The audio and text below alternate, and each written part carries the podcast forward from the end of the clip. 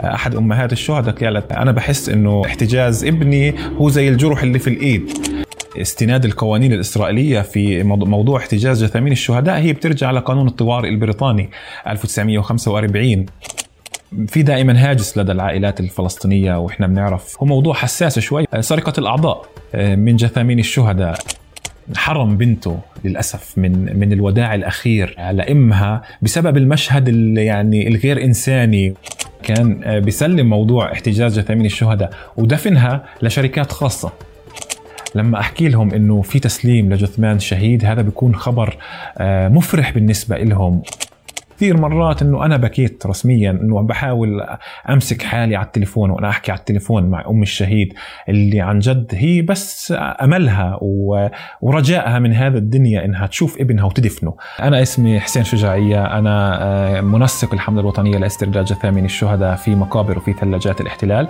ساعدت آه، بوجود اليوم في تقارب اللي عن جد آه، طلع كثير معلومات وتفاصيل عن هذه القضية بالأسئلة المطروحة وبالنقاشات اللي صارت. يعني شكرا لتقارب وبتوقع إنه آه، حلقة تقارب راح تكون موجودة معي في كل النقاشات اللي بطرحها وب آه، مع الناس اللي بيسألوني عن آه، عن هذه القضية. راح يكون لينك حلقة تقارب موجود دائما معي اللي يكون كمرجع مهم لقضية احتجاز جثامين الشهداء واللي راح أرسله لكل حدا بيسأل عن هذه القضية ويكون عن جد فاهم وعارف كل التفاصيل من خلال هذه الحلقة. شكرا تقارب وشكرا أحمد على على هذه الفرصة.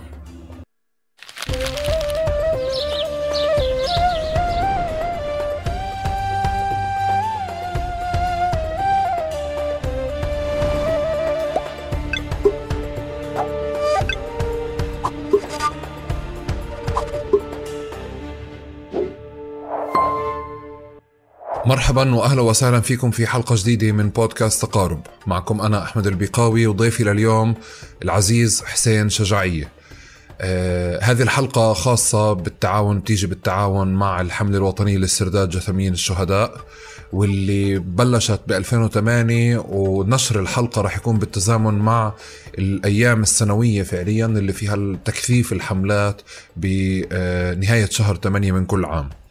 جثامين الشهداء يمكن هذا الجرح المفتوح.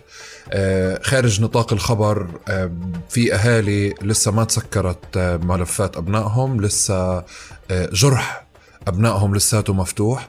مع كل يوم بنحكى فيه عن خبر عن احتمالية استرداد أو تسليم جثمان شهيد ما برجع بنفتح جرح الشهيد من أول وجديد.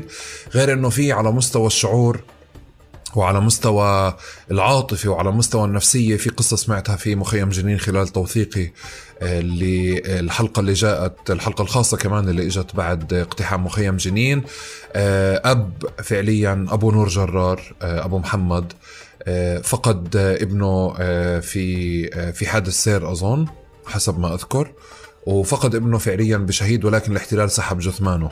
فعامل قبرين جنب بعض ل آه، لأولاده. قبر فعليا مغلق على ابنه. والقبر الثاني مفتوح بالسنة. تسليم جثمان ابنه. آه، حكى لي كتير تفاصيل. مش بسيطة بتقشعر البدن حرفيا بس هو بيحكي عنها زي كأنه ابنه امبارح استشهد وهو بيحكي عنها كأن بيحكي عن والدته ومشاعرها بكيف حتى الأسرة صعوبة ذهابها أو صعوبة وصولها حتى لقبر لقبر ابنها عشان ما ترجع ينفتح الجرح من أول وجديد أو يتكثف أو يرجع ينفتح من أول وجديد بشكل كتير مكثف. النقطة الثانية عمل حسين شجاعية عمل مش بسيط أبدا في كثير تواصل مع العائلات ومع الأسر ومع آه، ومع أهالي الشهداء اللي محتجزة جثامينهم. بتطلب منه كتير صبر وبتطلب منه آه، آه، كتير سكينة وكتير هدوء وكتير دعم. فجزء كمان من حوارنا اليوم راح يخوض في مسار عمل كمان حسين بدي أذكركم قبل ما نبلش تسجيل أو قبل ما نبلش الحلقة بأذكركم وأشكركم مقدما كالعادة على تفاعلكم ومشاركتكم محتوى هذه الحلقة. آه، كمان على مشاركتكم أفكاركم مقترحات للضيوف دائما. المقترحات اللي قاعدين تبعتوا لي هي اللي بتساعدني آه، وبتساعد تقارب يكون أقرب لجمهور وأقرب لكم دائما. وشكرا جزيلا فعليا على جدا على التفاعل والاشتراك في قنوات اليوتيوب وقنوات البودكاست أو حتى فعليا تقييم المحتوى اللي أنتم قاعدين بتشوفوه حسب المنصة اللي قاعدين تسمعونا فيها. آه، شكرا جزيلا لكم وبهيك بنبدأ حوارنا مع حسين الشجاعيه سلامات كيف حالك؟ أهلا أهلا يا أحمد. آه حطيت لي مايك. آه شايف؟ مايك وسجلت لك إياه هون. ممتاز. طب آه. وكل آه بتسمعني قاعد من ايربود سما أوه. ايربود أوه أوه. هاي الفارق لما تيجي لحدا جاهز هيك يعني من الأول لا ما متعودين يعني عشان هيك. يعطيك ألف عافية. أنا صراحة كنت أنا أنا أحيانا بكون لما حدا بكون شغال في الإعلام أو شغال في في محتوى مثل هيك يا إما بكون الإشي كتير هوين وسهل يا إما بتعقد. آه طبعا. هسه هسه أنت جاي قبل التسجيل جاهز لللايف مباشرة. آه يلا ممتاز. طيب حسين يسعد صباحك. أنا بس بدي اكد إنه آه، الحوار كله بالعادة بكون مسجل في تقارب ما في مونتاج. من من اللحظة هاي أو قبلها بشوي لحد نهاية الحلقة وبعدها بشوي. آه، تمام. ف آه، أنا باخذ راحتي بالأسئلة بحب التفاصيل كتير فأنت تنضغطش مني. تمام؟ لا لا تمام ولا تكلك. يعني أنا أنا يعني حاضر حاضر 90% من حلقات تقارب وفاهم النظام ما تكلك. طيب يعطيك العافية. الله يعافيك. حسين إحنا من بالعاده ما أنت بما إنك حاضر 90% من الحلقات بنترك الضيف يعرف نفسه كما يحب. صحيح. ف... فتفضل. طيب آه طب قبل هيك أنا الصورة تاعتي تمام الكادر كويس يعني ما بدكش أي تعديلات. أنا ما بديش أي تعديلات فعليا لأنه يعني انت جاه داخل بكامل الجهوزية فمش راح أعدل عليك.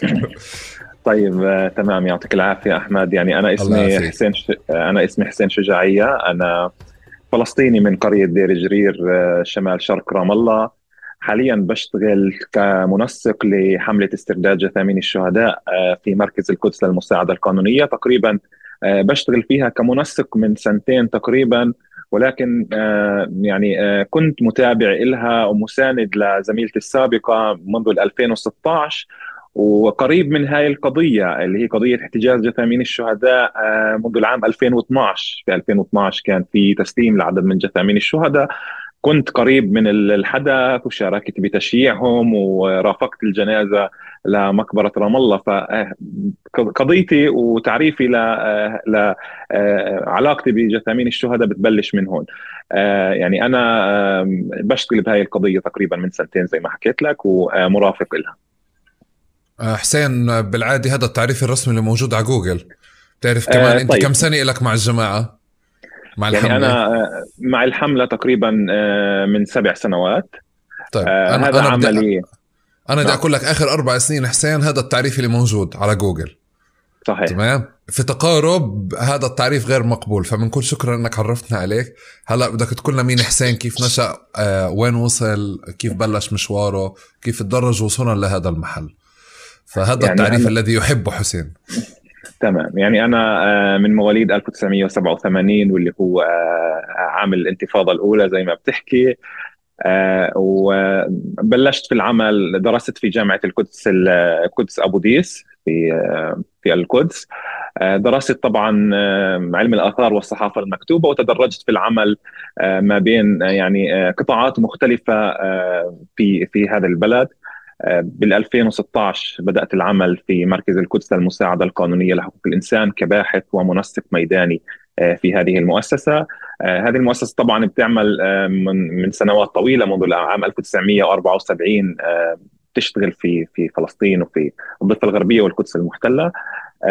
بلشت شغل فيها كمنسق وباحث ميداني وكنت قريب من حملة استرداد جثامين الشهداء.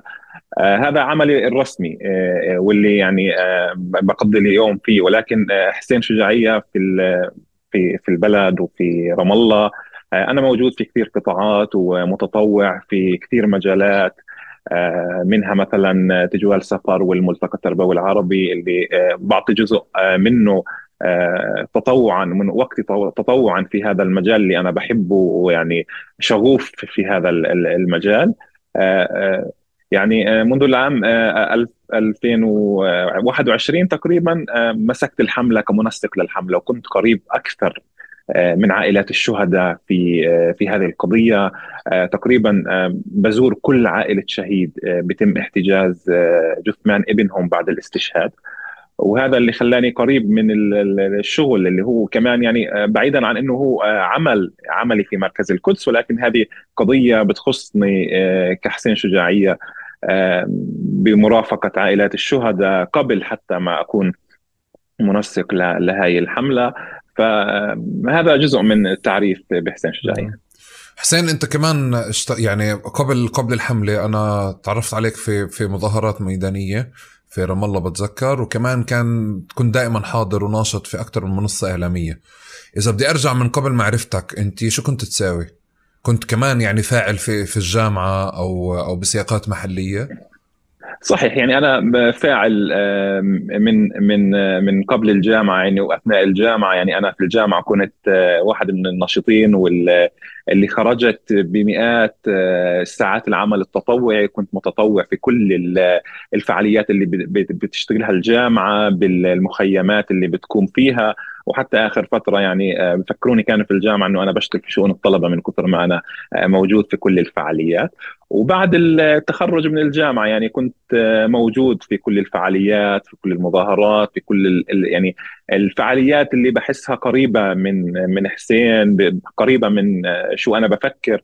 فعشان هيك كنا بنشوف بعض في كثير أماكن وكنا موجودين وقراب من الشارع في كل شيء بصير. في الشارع في دعم القضايا الوطنية والإنسانية اللي هي آه، قريبة من من شخصيتنا وقريبة من تفكيرنا ومعتقداتنا. طيب آه الشق الثاني من السؤال كيف بتحبش يتم تعريفك؟ آه يعني مش عارف صراحة بس آه في تعريفات كثيرة من يعني بحسها إنه هيك بتختزل كل شيء بنعمله في الحياة زي مثلا صحفي أو يعني أنا مش صحفي في النهاية أنا بشتغل كل شيء في الحياة وموجود في كل مكان ف يعني هذا هو. لا ما فهمتش مش هذا هو. يعني شو شو شو عد لي التعريفات اللي عندك مشكلة معها. يعني صراحة ما عنديش كثير مشاكل مع يعني منفتح على كل المسميات والتعريفات. ما عنديش ما ما عمريش فكرت يعني, أنا يعني منفتح. تعال نمسك القائم منفتح على تعريفات محلية لقرية آه. أو مدينة أو عيلة ما عندكش مشكلة.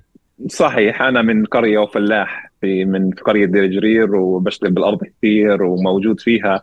يعني أنا برضو قريب من الناس في المدينة وموجود وين ما كان فما عنديش مشكلة بأي تعريف. أو إنه طيب. أول مرة حدا بيسالنا سؤال بعرف ليش. طيب بس اليوم أنا بالذات أنت أول ضيف تمسك له اياه قائم عندك عندك مشكلة يتم تصنيفك فصائليا حسب حزب أو فصيل؟ آه، يعني آه مش كثير بحب الفصائلية وال والانتماء السياسي بغض النظر عن الانتماء السياسي. يعني بس أنا مش كثير طيب اختزالك باختزالك أو أو أو تصنيفك كمان وفقا لنشاطك بمنصة أو أو بمساحة أو بكذا كمان عندك مشكلة معه أو ما عندكش مشكلة صحيح معه. صحيح حكيت لك إنه أنا لأنه موجود في أكثر من مكان. يعني إذا بتحكي إنه أنا آه، صحفي آه، فهذا يعني بيختزل آه، حسين شجاعية. إذا قلت مثلا باحث أو حقوقي بيختزل حسين شجاعية. فلا آه، أنا حسين شجاعية بغض النظر آه، وين كنت لأنه آه، مرات بتلاقيني في في حقوق الإنسان في محل حملة استرداد جثامين الشهداء. مرات بتلاقيني في الميدان في عمليات الهدم في عمليات المصادرات قبل يومين كنا بعد هدم مدرسة عين سامية. بتلاقيني بتجول في في فلسطين ضمن تجوال سفر. بتلاقيني في الشارع مع المظاهرات فاختزال المصطلح كمصطلح هو ممكن يكون يعني بيقلل من من شخصية الواحد. هلا هاي الحلقة بالذات بس لأنها بالتعاون مع الحملة الوطنية لاسترداد جثامين الشهداء زي ما اتفقنا أنا وياك. فأنا هيك حاسس إنه في في خط رفيع بدنا نمشي عليه بقضية الإشي الشخصي. فبديش أحفر صحيح. فيك كتير بس يعني إن شاء الله. بتولاك في في جلسة تانية أو في حوار تاني. إن شاء الله إن شاء الله. إحنا بنتشرف حبيبي. آه، آه، جزء يمكن هيك بدنا يعني بدنا نكمل كمان بالمسار آه، ب بكمان قضية يعني عملك ونشاطك في كمنسق. بس كتير بهمني إنه لساتنا بمحل نتعرف على حسين اللي أصلا دخل هذا القطاع. لأنه بالنسبة لإلي عشان هيك عم بصر على أسئلة كتيرة شخصية حتى لو إنها جاي بالتعاون مع حملة. لأنه مش الطبيعي أو مش مسار طبيعي إنه حدا فعليا في البلد يلاقي حاله ب بهذا التحدي العاطفي والنفسي والسياسي والاجتماعي واللي كتير معقد مش شوي يعني. آه، وكمان إشي تاني أحكي لك إنه أنا بحب أتعرف على شخص كتير عليك أنت بشكل شخصي أكثر لأنه بالنسبة لي بتعاطى إنه هذه قضية آه، المنجزات فيها يمكن مش آه، مش سهلة مش قريبة.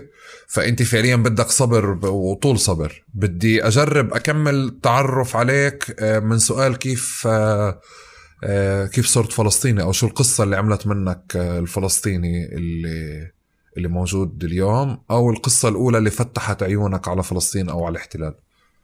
يعني بالبداية حكيت لك أنا مواليد 1987 وهذا العام مرتبط في آه، الانتفاضة الأولى. ولما بلشت أصحى على الدنيا ويعني آه، أفهم شو اللي بصير كانت آه، دخلت الانتفاضة الثانية. فأنا يعني واحدة من الأشياء اللي فتحت فتحتني على على الوضع السياسي الفلسطيني. كنت بزيارة لرام الله في آه، زيارة آه، لجدتي مع الوالد يعني كانت بحالة صحية بحاجة لنقلها للمستشفى. فكنا طالعين لرام الله. وبتعرف آه، الوصول لرام الله في في الانتفاضة الثانية كان كثير صعب. وممكن بدك تترك السيارة وتمشي مناطق معينة. فلما وصلنا رام الله كان في اقتحام كبير لمدينة رام الله اللي أنا وقتها آه تركت آه جدتي ووالدي وخرجت لأشوف شو اللي بيصير. وقتها يعني آه شفت اللي بيصير في في في في رام الله. شفت اللي الاجتياح الكبير اللي كان. شفت الإصابات. شفت الشهداء اللي, اللي سقطوا في هذاك اليوم. فهذه واحدة من الأشياء اللي أنا ما بنساها في في ذاكرتي واللي يعني خلتني قريب من من الشارع. أشوف الشيء عن قرب. يعني إحنا بنشوفه بالتلفزيون بنشوفه بالأخبار اللي كانت على طول الساعة التلفزيونات مفتوحة على القنوات الإخبارية اللي بنشوف وبننقل فيها آه، أخبار الاقتحامات والشهداء. ولكن آه، تكون قريب من هذا الحدث هو بيخلي الإشي قريب منك أكثر وبسكل شخصيتك. وهذا الحدث ما بيروح من ذاكرتك بشكل أبدي كم كان عمرك حسين وقتها؟ يعني تقريبا كان عمري 13 أو 14 سنة. ممكن تحكي لي المشهد كيف شفته إذا بدك ترجع تروي لي إياه من غير ما تحلله؟ يعني كان كان مشهد اللي صار إحنا كنا بالمستشفى طبعا اللي كان موجود موجودين فيه مستشفى رام الله.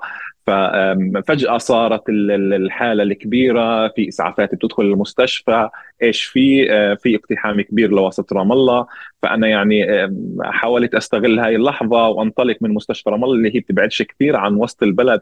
وهناك شفنا كمية الجيش شفنا الشباب اللي عم بتواجه وعم تضرب حجار على الجيش. فكانت يعني كثير حالة اللي هي غير غير منطقية بالنسبة لي وغير يعني مفهومة. وأول مرة يمكن بمر بهاي الحالة.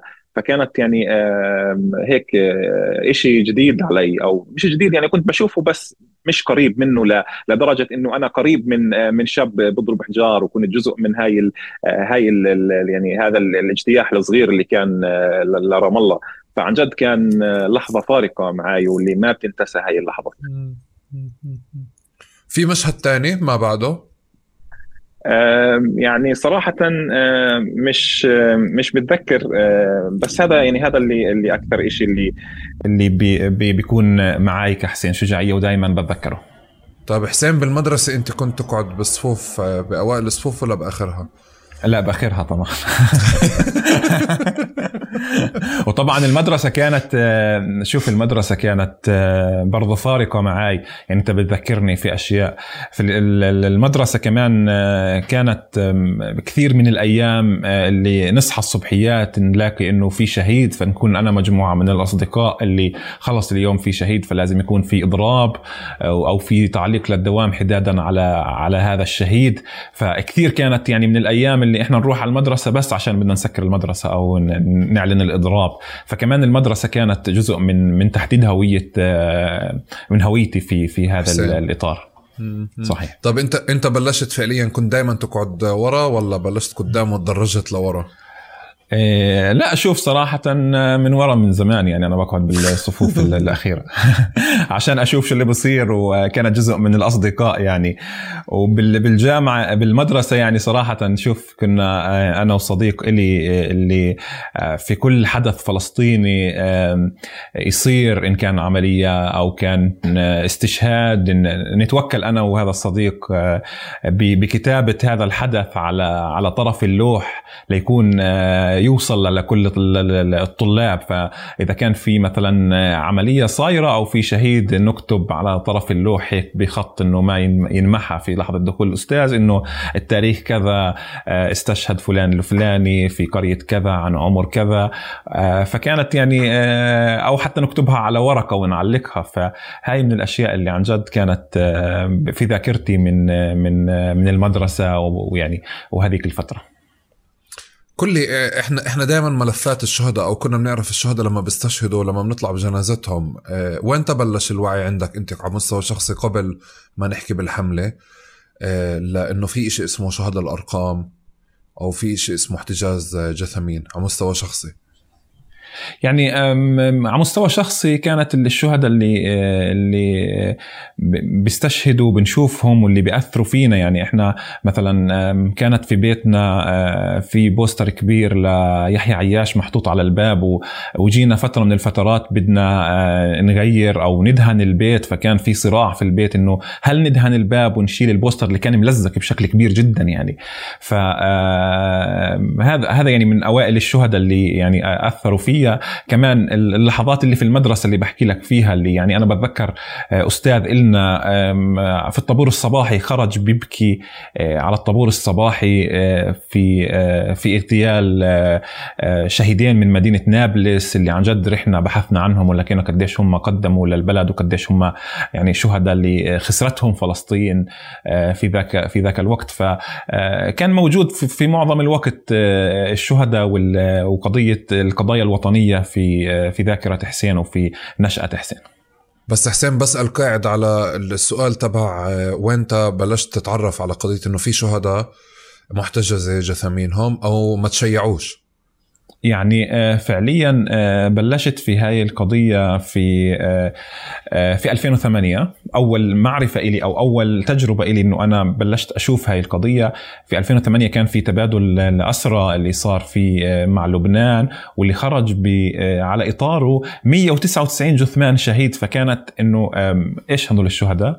ولما خاصة لما كنا بنتابع التلفزيون وإنه في شاحنات بتمرق وعليها التوابيت وشهداء يعني 199 99 جثمان يعني أنت مش مش شهيد أو شهيدين اللي عم بيرجعوا. فهي كانت يعني بداية التعرف على هذه القضية. آه، في 2012 كان في نفس المشهد تقريبا ولكن كنت قريب منه في آه، في في رام الله اللي وقتها آه، تم تسليم 91 جثمان شهيد واللي كانوا حجم توابيت برضه بشكل كبير ملفوفة بالأعلام الفلسطينية واللي وقتها جزء كبير من عائلات الشهداء أخذت توابيتها وراحت على مدنها وعلى قراها لتشييعهم. وقتها كان في عدد من الشهداء اللي تم تسليمهم آه، ما كان واضح هويتهم. آه، مين هذول الشهداء؟ وفعليا كان آه، يعني أنا كنت قريب كنت من من من الموقع اللي كان فيه اللي بصير حديث إنه شو رح نعمل فيهم؟ هذول ما في حدا من عائلاتهم موجود مش قادرين نتعرف عليهم. فكان في قرار إنه إحنا لازم ننقلهم لمقبرة رام الله وندفنهم هناك بقبر يعني لحين التعرف عليهم. وفعليا مشينا من آه، من آه، من رام الله من وسط رام الله لمقبرة آه، رام الله هي في بتونيا وتم دفن الشهداء هناك. ويعني وهي كانت تقريبا اللي هي عن جد فتحت حسين على هاي القضية فتحت عقليتي على هاي القضية واللي صرت أتابعها شوي شوي. ب 2016 يعني اشتغلت وصرت بوظيفة بمركز القدس المساعدة القانونية اللي هو المركز اللي بيحتضن الحملة الوطنية لاسترداد جثامين الشهداء بالمتابعة القانونية. وهناك صرت أقرب لهذه القضية لأني كنت يعني أول ما بلشت كان في لازم يكون في ورقة تتوقع من كل عائلات الشهداء في مقابر الأرقام. آه، فكنا في زيارات لكل عائلة شهيد في الضفة الغربية لنوقع هاي الورقة. آه، رحنا على مخيم جنين مشينا من بيت لبيت. رحنا على نابلس مشينا من بيت لبيت. فأنا اتعرفت على كل عائلة شهيد تقريبا محتجز في آه، في مقابر الأرقام. وبهذاك الوقت كمان كانت عم تتصاعد احتجاز جثامين الشهداء بشكل جديد مع هبة القدس اللي كانت في مدينة القدس واللي كان خلالها في كثير من الشهداء اللي بيتم احتجازهم آه، واللي تقريبا بنحكي عن شهر أكتوبر من عام 2015 آه، اللي بلش احتجاز جثامين الشهداء.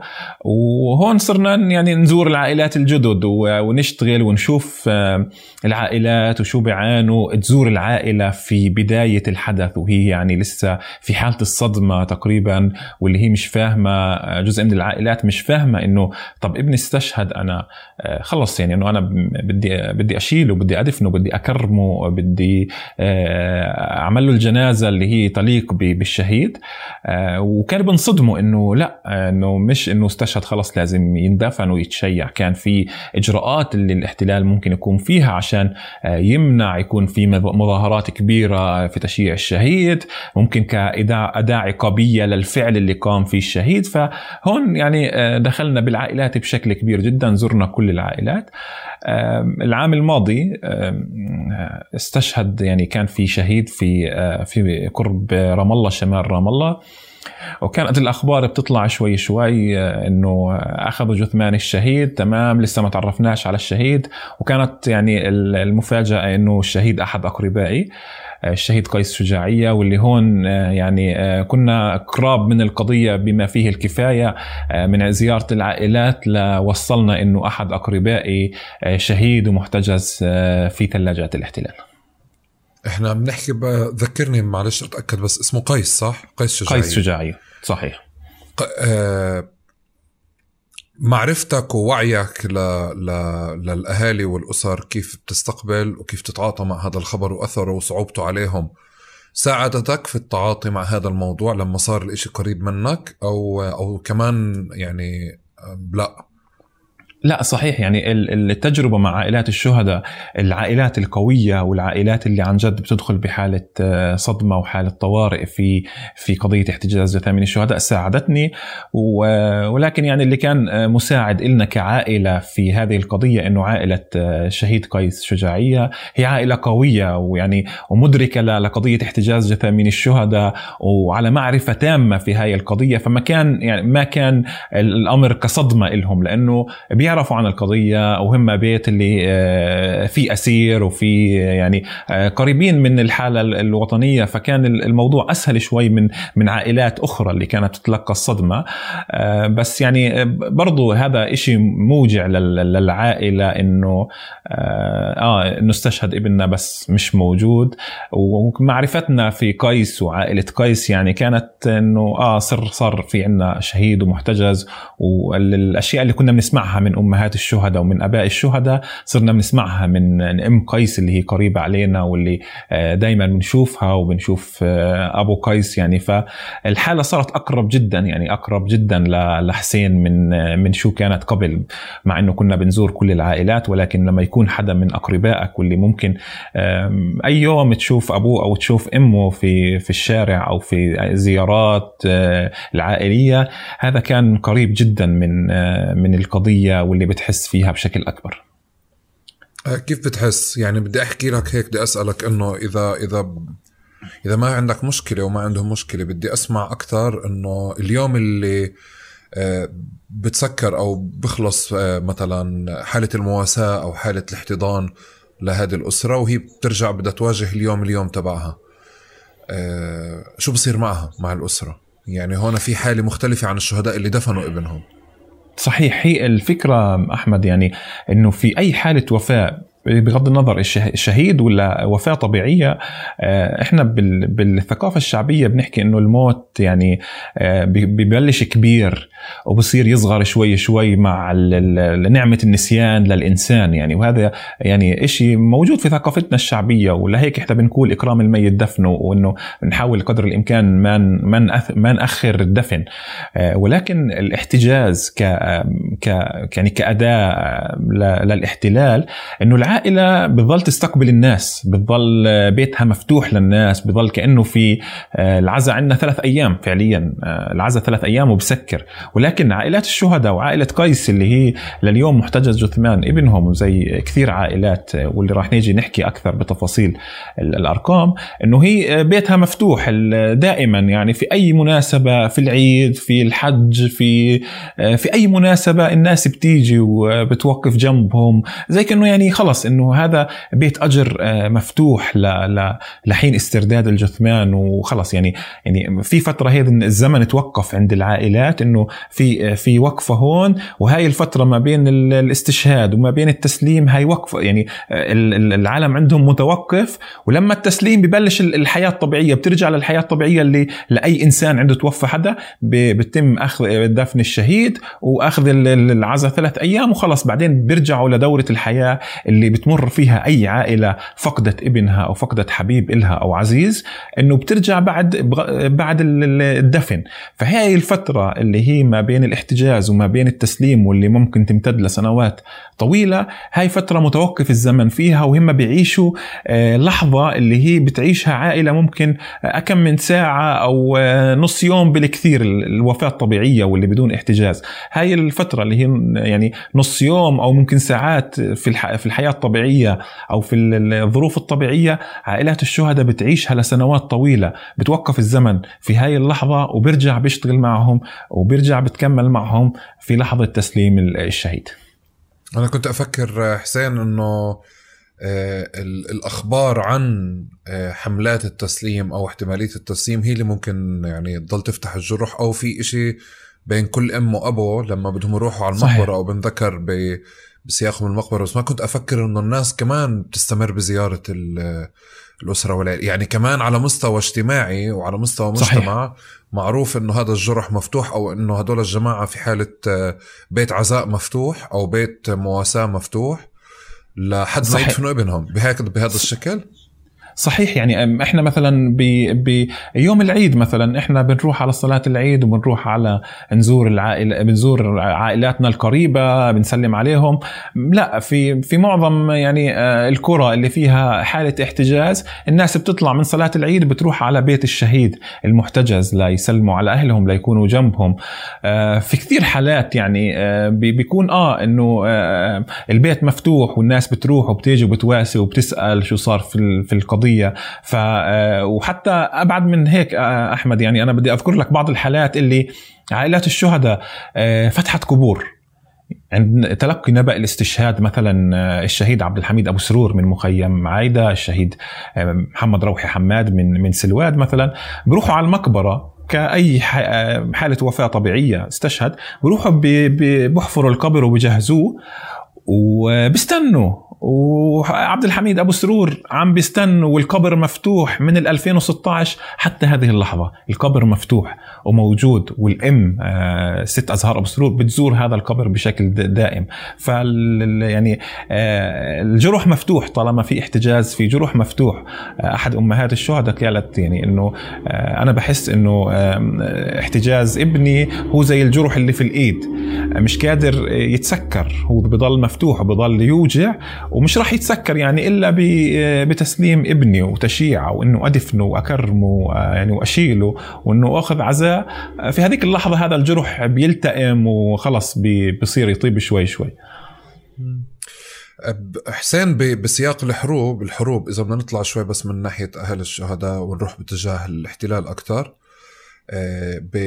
بالحرب وإجراءات الحرب دائما في فكرة اللي هو آه، مش بس إنك تقتل أنت الخصم تبعك إنك تمنع تخليده وإنك فعليا صحيح. تخلي قتله هو آه، إشي أثر دائم مفتوح يعني حتى بظن بالثقافات الشعبية لما حدا بده ياخذ طار حدا بقوله بخفيك ب... ب... يعني أظن حاضرة بفكرة إنه مش بس بقتلك بخفيك بخليش لاقي لك محل بخليش لك شاهد أو كذا آه، آه، بسياق الحرب عند الاحتلال في شغلتين. الجانب اللي انت بلشت فيه واللي كنا نحكي فيه قبل شوي اللي هو انك تخلي الأثر آه، العقوبة للأهل مستمره ودائمة واللي ممكن يكون رادع لناس تاني مثل ما هدم البيوت هو رادع كمان بمكان تاني إنه هدم بيوت الأهالي الشهداء. ومن مكان تاني كمان في قضية اللي هو منع تخليد هدول الشهداء. آه، لأني بظن حتى الاستمرار القصة لما حالات التسليم اللي كانت بتصير بالقدس الاشتراطات اللي كانت بتكون عليها بتأكد فكرة منع التخليد. ممكن تحكي لي كمان أكثر على إذا بدنا نحط حالنا ب... بأرضية الاحتلال كيف بفكروا كيف بيتعاملوا معنا. آه، آه، نحكي أكثر عنها كإجراء عقابي كيف بنفذوه كيف بفكروا فيه كيف بتصرفوا فيه؟ شوف أحمد آه، قضية احتجاز جثامين الشهداء الفلسطينيين هي مش وليدة الاحتلال الإسرائيلي بالمناسبة. إذا بدنا نحكي عن تاريخ قضية احتجاز جثامين الشهداء فهي بلشت من الانتداب البريطاني. وحتى آه، يعني استناد القوانين الإسرائيلية في موضوع احتجاز جثامين الشهداء هي بترجع لقانون الطوارئ البريطاني 1945 آه، وبتحديد المادة 3 على 133 أول حالة تنكيل بجثامين شهداء فلسطينيين ودفنهم بعيدا عن عائلاتهم ب ب ب بإطار العقوبة هي كانت لشهداء الثلاثاء الحمراء اللي تم إعدامهم في سجن عكا المركزي واللي كلنا بنعرف هاي القصة. الشهداء الثلاث آه، محمد جمجوم وفؤاد حجازي وعطا تم دفنهم في سجن عكا المركزي بعيدا عن عائلاتهم.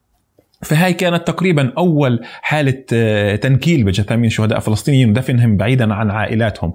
وتطورت الحالة آه، في الاحتلال الإسرائيلي للدفن في آه، في مقابر الأرقام في في ظروف للأسف غير إنسانية.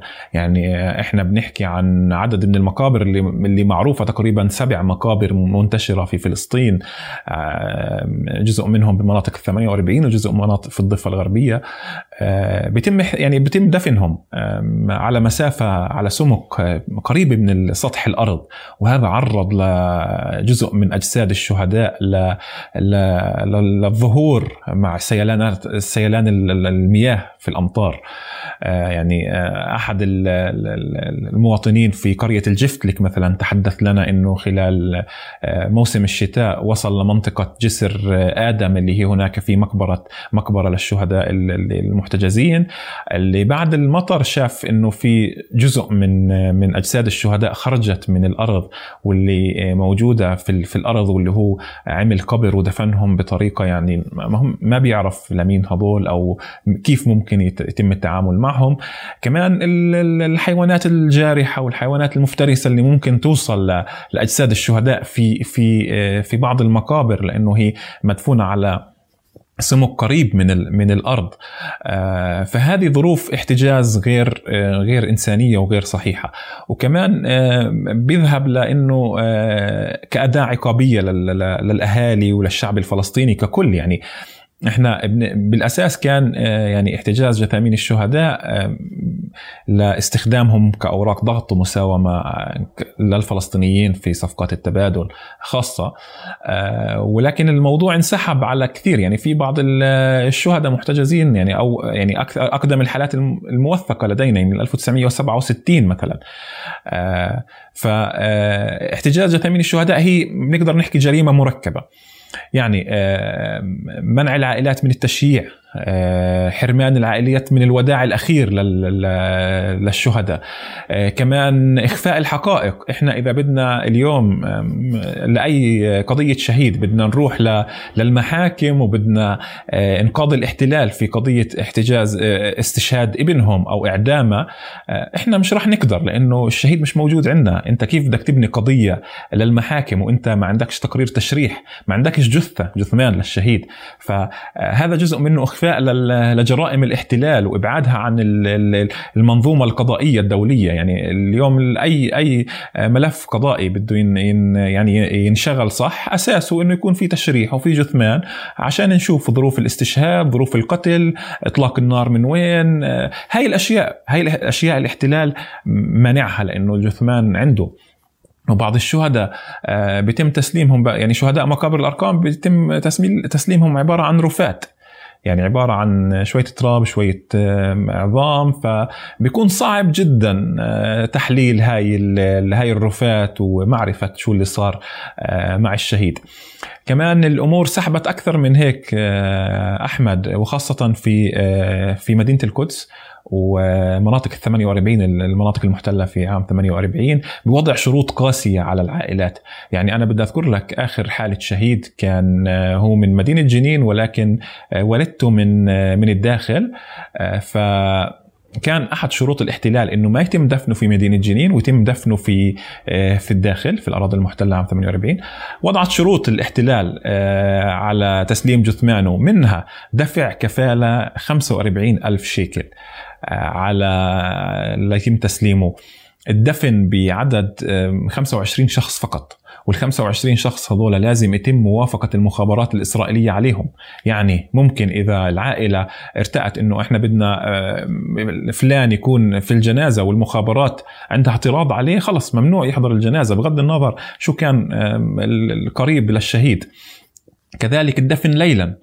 في حالة الشهيد اللي بحكي لك عنه كان في منع للعائلة من إخبار الإعلام أنه سيتم تسليم الشهيد. يعني الإعلام وإحنا عرفنا طبعا إحنا كنا بنعرف قبل إنه في راح يتم تسليم ولكن ساعة التسليم مش راح نعرفها ويوم التسليم. الإعلام والكل عرف إنه آه، الشهيد تسلم صباحا بعد ما تسلم وتشيع واندفن والعائلة روحت. بعديها الإعلام عرف وخبر لأنه كان أحد شروط الاحتلال إنه ما يتم إخبار الإعلام. وين اندفن حسين؟ في, جديدة المكر في جديدة المكر. اللي هو الشهيد آه، محمد آه، سعيد التركمان. آه، هي بلد والدته للشهيد وهو كان يعني بيحمل الجنسية الإسرائيلية كونه والدته من من الأراضي المحتلة. في حالة شهيد من القدس يعني نفس الظروف ولكن كان في إضافة جديدة من الأدوات العقابية وأدوات المراقبة لتشييع جثمان الشهيد. تم وضع أساور على إيدين المشيعين ال 25 اللي دخلوا المقبرة عشان يتم تعريفهم وعشان يكونوا معروفين إنه آه، ال 25 هم حاملين إسوارة. نعرفش هالاسواره فيها قطع إلكترونية كانت بت يعني بت بتحدد آه، مواقعهم ولا هي بس لتفريق ال 25 طبعا وكانت هذه الحالة مراقبة بالطيارات وبالشرطة وبكل شيء فكان آه، يعني ظروف كثير صعبة على العائلات. وطبعا الكفالة المالية بتكون لعدم اختراق أي القواعد القواعد أو الشروط اللي موجودة يعني في حال إنه آه، مثلا صار مظاهرة أو صار آه، أي مواجهات أو اشتباكات بعد بعد الجنازة هاي الكفالة ممكن تروح على العيلة لأنه هم حاطينها ل... ليكون آه، يعني جزء من الردع. للعيلة ولضمان تنفيذ الشروط وطبعا آه، بنعرف إنه هاي الشروط بالأساس يعني والتعقيدات بتكون آه، بمنطقتين القدس وال 48 بالضفه قليلة جدا لأنه آه، أقل قدرة الاحتلال على السيطرة على القرى والمدن الفلسطينية مش زي المناطق المحتلة عام 48 ومدينة القدس. فيعني هاي جزء منها. طبعا الجزء الأكبر كان بسبب إنه ليش الاحتلال بيعمل هيك؟ لأنه بنعرف جنازات الشهداء بتكون عبارة عن مظاهرات وطنية كبيرة جدا. فالاحتلال كان يعني ما بده هاي المظاهرات تكون بمناطق ال 48 ومناطق القدس. بدوش آلاف الناس يطلعوا في في تشييع جثمان شهيد يحملوا الأعلام الفلسطينية والهتافات الفلسطينية. فكان هذه الشروط فقط يعني لمنع هذه المظاهر إنه تكون بمناطق القدس ومناطق ال 48 ويعني آه، وكمان أحمد يعني آه، في دائما هاجس لدى العائلات الفلسطينية وإحنا بنعرف آه، هو موضوع حساس شوي ولكن هو دائما موجود لدى العائلات وهو سرقة الأعضاء. من جثامين الشهداء. وللاحتلال يعني كمان في موضوع الاحتجاز هو بيخفي هاي هاي الجريمة إن كانت موجودة. يعني الشهداء اللي استشهدوا في 2001 و2002 و2003 أو قبل هيك إحنا لما استر يعني استرجعناهم في 2012 كانوا عبارة عن رفات. فأنت فعليا طبيا ما بتقدر تحدد وما بتقدر يعني تتأكد إنه فعليا صار آه، سرقة أعضاء للشهداء هذول هل تم تمثيل آه، بجثامينهم أو لا؟ آه، وهذا يعني زاد الشكوك لدى العائلات بتصريحات سابقة لمدير المعهد الطب العدلي أبو كبير اللي هو مكان ما بيتم احتجاز جثامين الشهداء أنه حكى أنه إحنا لدينا يعني أكبر مخزون في العالم من الجلد البشري وكمان القرنيات العيون وعند السؤال من مين أخذتوهم؟ فحكى أنه من من من جثامين القتلى وكان يعني آه، جواب فضفاض وكمان حكى عن يعني أكثر من هيك حكى عن إهداء بعض الجثامين لمراكز الطب والجامعات والمعاهد ليكونوا يعني حقل تجارب في المعاهد الطبية. فهذا هاجس ووجع للعائلات دائما موجود ويعني متكرر للعائلات. وكمان من العقاب اللي إحنا بنشوفها لدى العائلات هو موضوع آه، عدم معرفة مصير الشهيد. يعني في كثير حالات من استشهاد آه، الشهداء اللي ما بيتم آه، السماح للعائلة برؤية الشهيد ولا معاينة الجثمان. يعني خلص بيتم استشهاد الشاب بياخذوه لمعهد أبو كبير لا بيتم زيارته من العائلة يتأكدوا إنه هو أو لا. فهذه كمان بتظل هاجس لدى العائلات إنه ابني استشهد ابني لساته حي ابني ممكن تصاوب واسعفوه وأخذوه على السجن.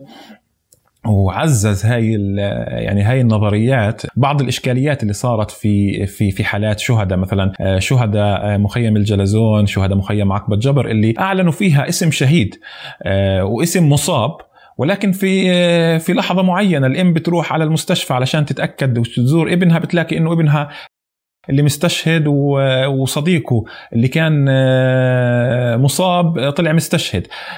فكان كان صدمة للعائلات. يعني آم الشهيد اللي من مخيم عقبة جبر كانت كان ابنها مصاب. تخيل الوجع والألم الانساني اللي مرت فيه هاي الأم. آه، كان ابنها مفترض إنه وأعلنت الاحتلال إنه مصاب وموجود في المستشفى وبحاجة لإجراء عملية جراحية خطيرة جدا. ولكن هاي العملية بدها موافقة من العائلة. فكانت الأم رايحة علشان تعطي الموافقة ل... ل... آه، ليتم إجراء هاي العملية للشهيد.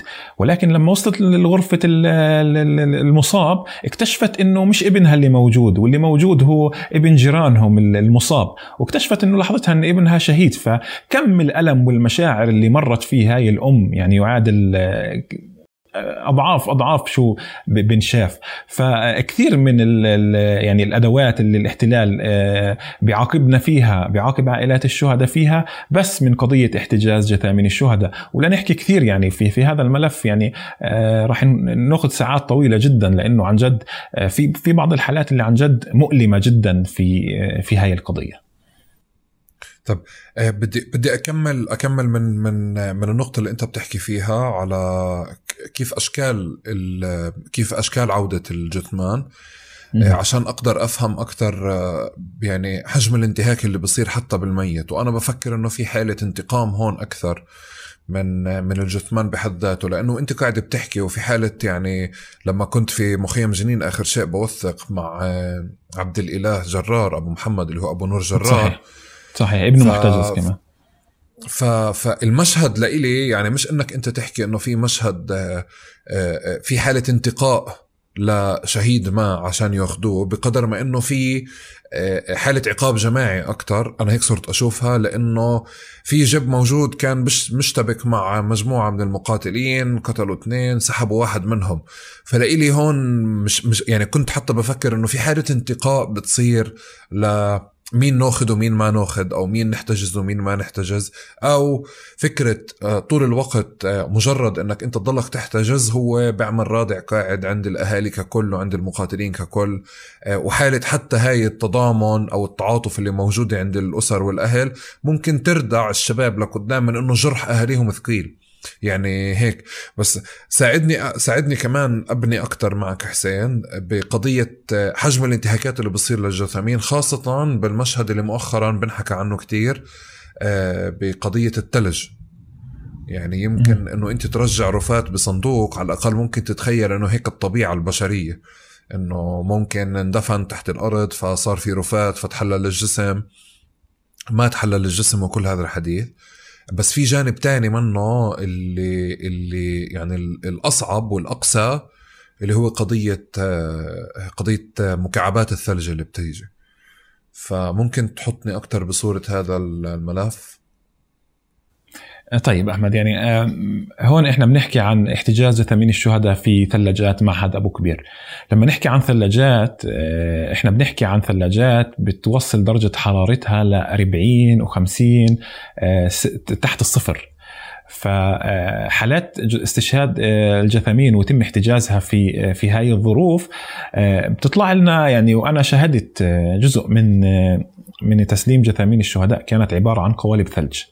بالمعنى الحرفي قوالب ثلج. وأنا بدي أذكر لك بعض الحالات عشان نكون أقرب للواقع وأقرب لل... لل... يعني للشعور في كيف كيف عن جد بتطلع. يعني حالة الشهيدة مي عفانة مثلا. مي عفانة هي دكتورة من من بلدة أبو ديس استشهدت في قرب بلدة حزمة وكان في قرار باحتجاز جثمانها. وإحنا تابعنا مع العائلة وبلشنا إجراءات ومحاكم في محكمة العدل العليا الإسرائيلية. لوصلنا في النهاية لقرار أو بتسليم جثمانها. تم اخذ القرار وإنه الاحتلال بده يسلم جثمانها بعد 14 شهر من الاحتجاز يعني بنحكي عن سنة وشهرين. فكان في في لحظة التسليم كان من المفترض أو كان من شروط التسليم إنه الاحتلال يخرج جثمان الشهيده مي عفانه من الثلاجات اللي بنحكي عنها لثلاجات المستشفيات الطبيعية اللي هي أي حالة وفاة بيتم وضع الجثمان فيها. ولكن هذا الحكي ما صار. والشهيدة مي عفانة عندها طفلة اسمها سلاف. يعني بسنوات الأربع خمس سنوات أو ست سنوات كانت في لحظة التسليم. ما اهتم إخراج جثمان الشهيدة وفي لحظة الإخراج يعني كان كان الجثمان عبارة عن قالب ثلج بالمعنى الحرفي ولما أب الشه... أب زوج الشهيدة شاف شكل الشهيدة وكانت سلاف بتنتظر هاي اللحظة من 14 شهر لحظة إنه تشوف إمها وتلقي نظرة الوداع عليها تعطيها قبلة الوداع على جبينها وفي آخر مشهد قبل دفنها. وهذا اللي بيصير في الحياة الطبيعية في حالة الدفن إنه الوداع الأخير الكلمات الأخيرة اللي ممكن تحكيها سلاف لإمها في لحظة الوداع في لحظة الجلوس يعني بجانب الجسد واللي كلنا يعني بنشوف هاي اللحظات في في الوضع الطبيعي. زوج الشهيدة لما شاف هذا المنظر يعني حرم بنته للأسف من من الوداع الأخير لإمها بسبب المشهد اللي يعني الغير إنساني واللي صعب الإنسان يتصوره لجسد الشهيدة. ويعني حرمها من لحظة الوداع لأن ما بدها تشوف إمها بهذا الشكل. وفضل إنه تشوف إمها النشيطة والمبتسمة في صورها وفي حياتها. إنه هاي الصورة تظل موجودة عندها وما تكون اللحظة الأخيرة والصورة الأخيرة لسلاف إنها تشوف إمها بصقيع الثلاجات بتجمد الكامل للجسد. فيعني هاي واحدة من الحالات اللي إحنا بنحكي عنها. الحرمان من الوداع بسبب الجليد بسبب الثلج المتراكم من من من ثلاجات الاحتلال.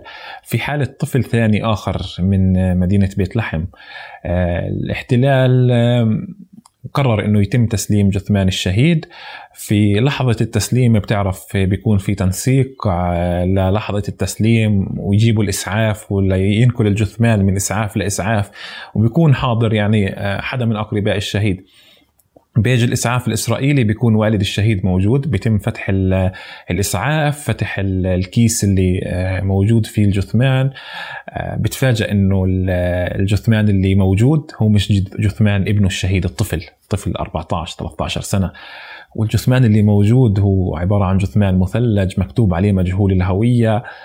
بتدارك اللحظة والد الشهيد بلحظة قوة إنه هذا مش ابنه ولكنه أنا بدي أصور هذا هذا الشكل هذا الجثمان لنشوف مين هذا الشهيد. وطبعا بتعرف بعد تواصل مع العائلات ونقدر نشوف هذا الجثمان. تبين إنه لجثمان الشهيد رامي من رام الله شهيد من رام الله من دار قعد ومحتجز كمان وتخيل إنه الأهل الشهيد شافوا الصورة وكان خارج من الثلاجات ويعني مع إيدين فلسطينية والد الشهيد الثاني ولكن الاحتلال رجع الإسعاف ورجع الشهيد هذا اللي كان طالع من الثلاجات رجع على الثلاجات ليستبدل في شهيد آخر. هون إحنا بنحكي عن ظروف الاحتجاز الغير إنسانية إنه حتى مع إنه الشهيد معروف وفي مراسلات وفي محكمة عليا فيه. تخيل يعني الشهيد اللي بنحكي لك عنه كان في مراسلات في محكمة العدل العليا الإسرائيلية وكاتبين عليه مجهول الهوية وبيجيبوه بدل جثمان آخر. فكانت اللحظة صادمة. ولما رجع الشهيد الآخر اللي هو الطفل هون استلمته العائلة والأب الشهيد كان آه، يعني آه، مصر أنه يتم آه، تشريح الجثمان عشان بده يرفع قضية في إعدام ابنه الشهيد الطفل. فنقلوا للثلاجات الفلسطينية لثلاجات المستشفيات الفلسطينية. وأحمد هون بدي أحكي لك أنه الفترة اللي قعدها جثمان الطفل في الثلاجات الفلسطينية ليرجع الجسد للحالة الطبيعية اللي بيقدروا الأطباء يشرحوه قعد أسبوع كامل في المستشفى. لأنه الثلج ذاب عنه وقدروا الأطباء يعني يرجع لحالة الجسد الطبيعية.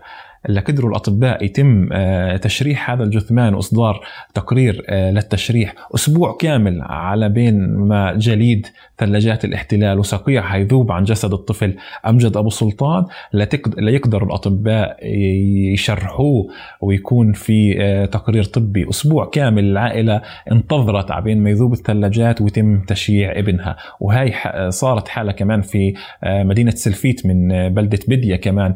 اللي العائلة انتظرت ليذوب الثليج الثلج عن جسد الشهيد علشان يقدروا يشرحوه ويتعاملوا مع الأطباء.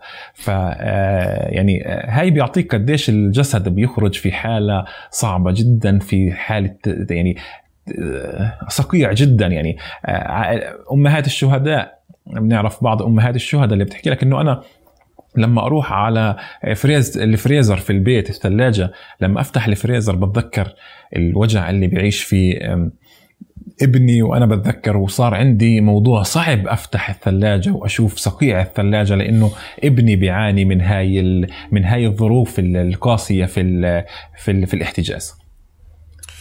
حسين حكينا كثير على قضية الثلاجات بس كمان قبلها كنا نحكي على شكل دفن آخر.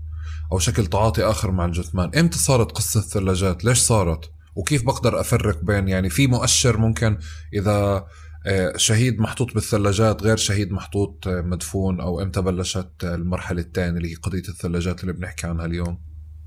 يعني هي احتجاز الجثامين في في الثلاجات مش شيء جديد. آه، ولكن يعني آه، مع عودة سياسة الاحتجاز في العام 2015 في أكتوبر 2015 كان معظم جثامين الشهداء اللي بيتم آه، احتجازهم يتم وضعهم في الثلاجات. هناك يعني بعض الحالات على الأقل أربع حالات اللي إحنا يعني والعائلات تبلغت إنه تم نقلها للمقابر من عائلة من من هؤلاء الشهداء. ولكن بالأساس بيتم احتجازهم في في الثلاجات. فيش معايير صراحة أحمد؟ يعني فيش معيار الاحتلال؟ ما ما خضع حالة الشهيد للمعيار إنه آه هذا الشهيد يندفن أو هذا الشهيد آه يعني يتم آه دفنه في المقابر أو ابقائه في الثلاجات؟ يعني أقدم شهيد أو أكثر شهيد يعني قعد بالثلاجات اللي هو الشهيد آه، آه، سفيان الخواجة تقريبا سنتين ونص من الاحتجاز في ثلاجات الاحتلال. وبعد ذلك يعني تم تشييع جثمان الشهيد وتم تحرير جثمان الشهيد من ثلاجات الاحتلال. آه، يعني فيش معايير زي ما حكيت لك. آه القصد القصد اللي بتقول لي إياه إنه بقدر أقول من 2015 من لما رجعت آه آه عقوبة احتجاز الجثامين راحت كلها باتجاه الثلاجات. هيك عم تحكي لي؟ صحيح.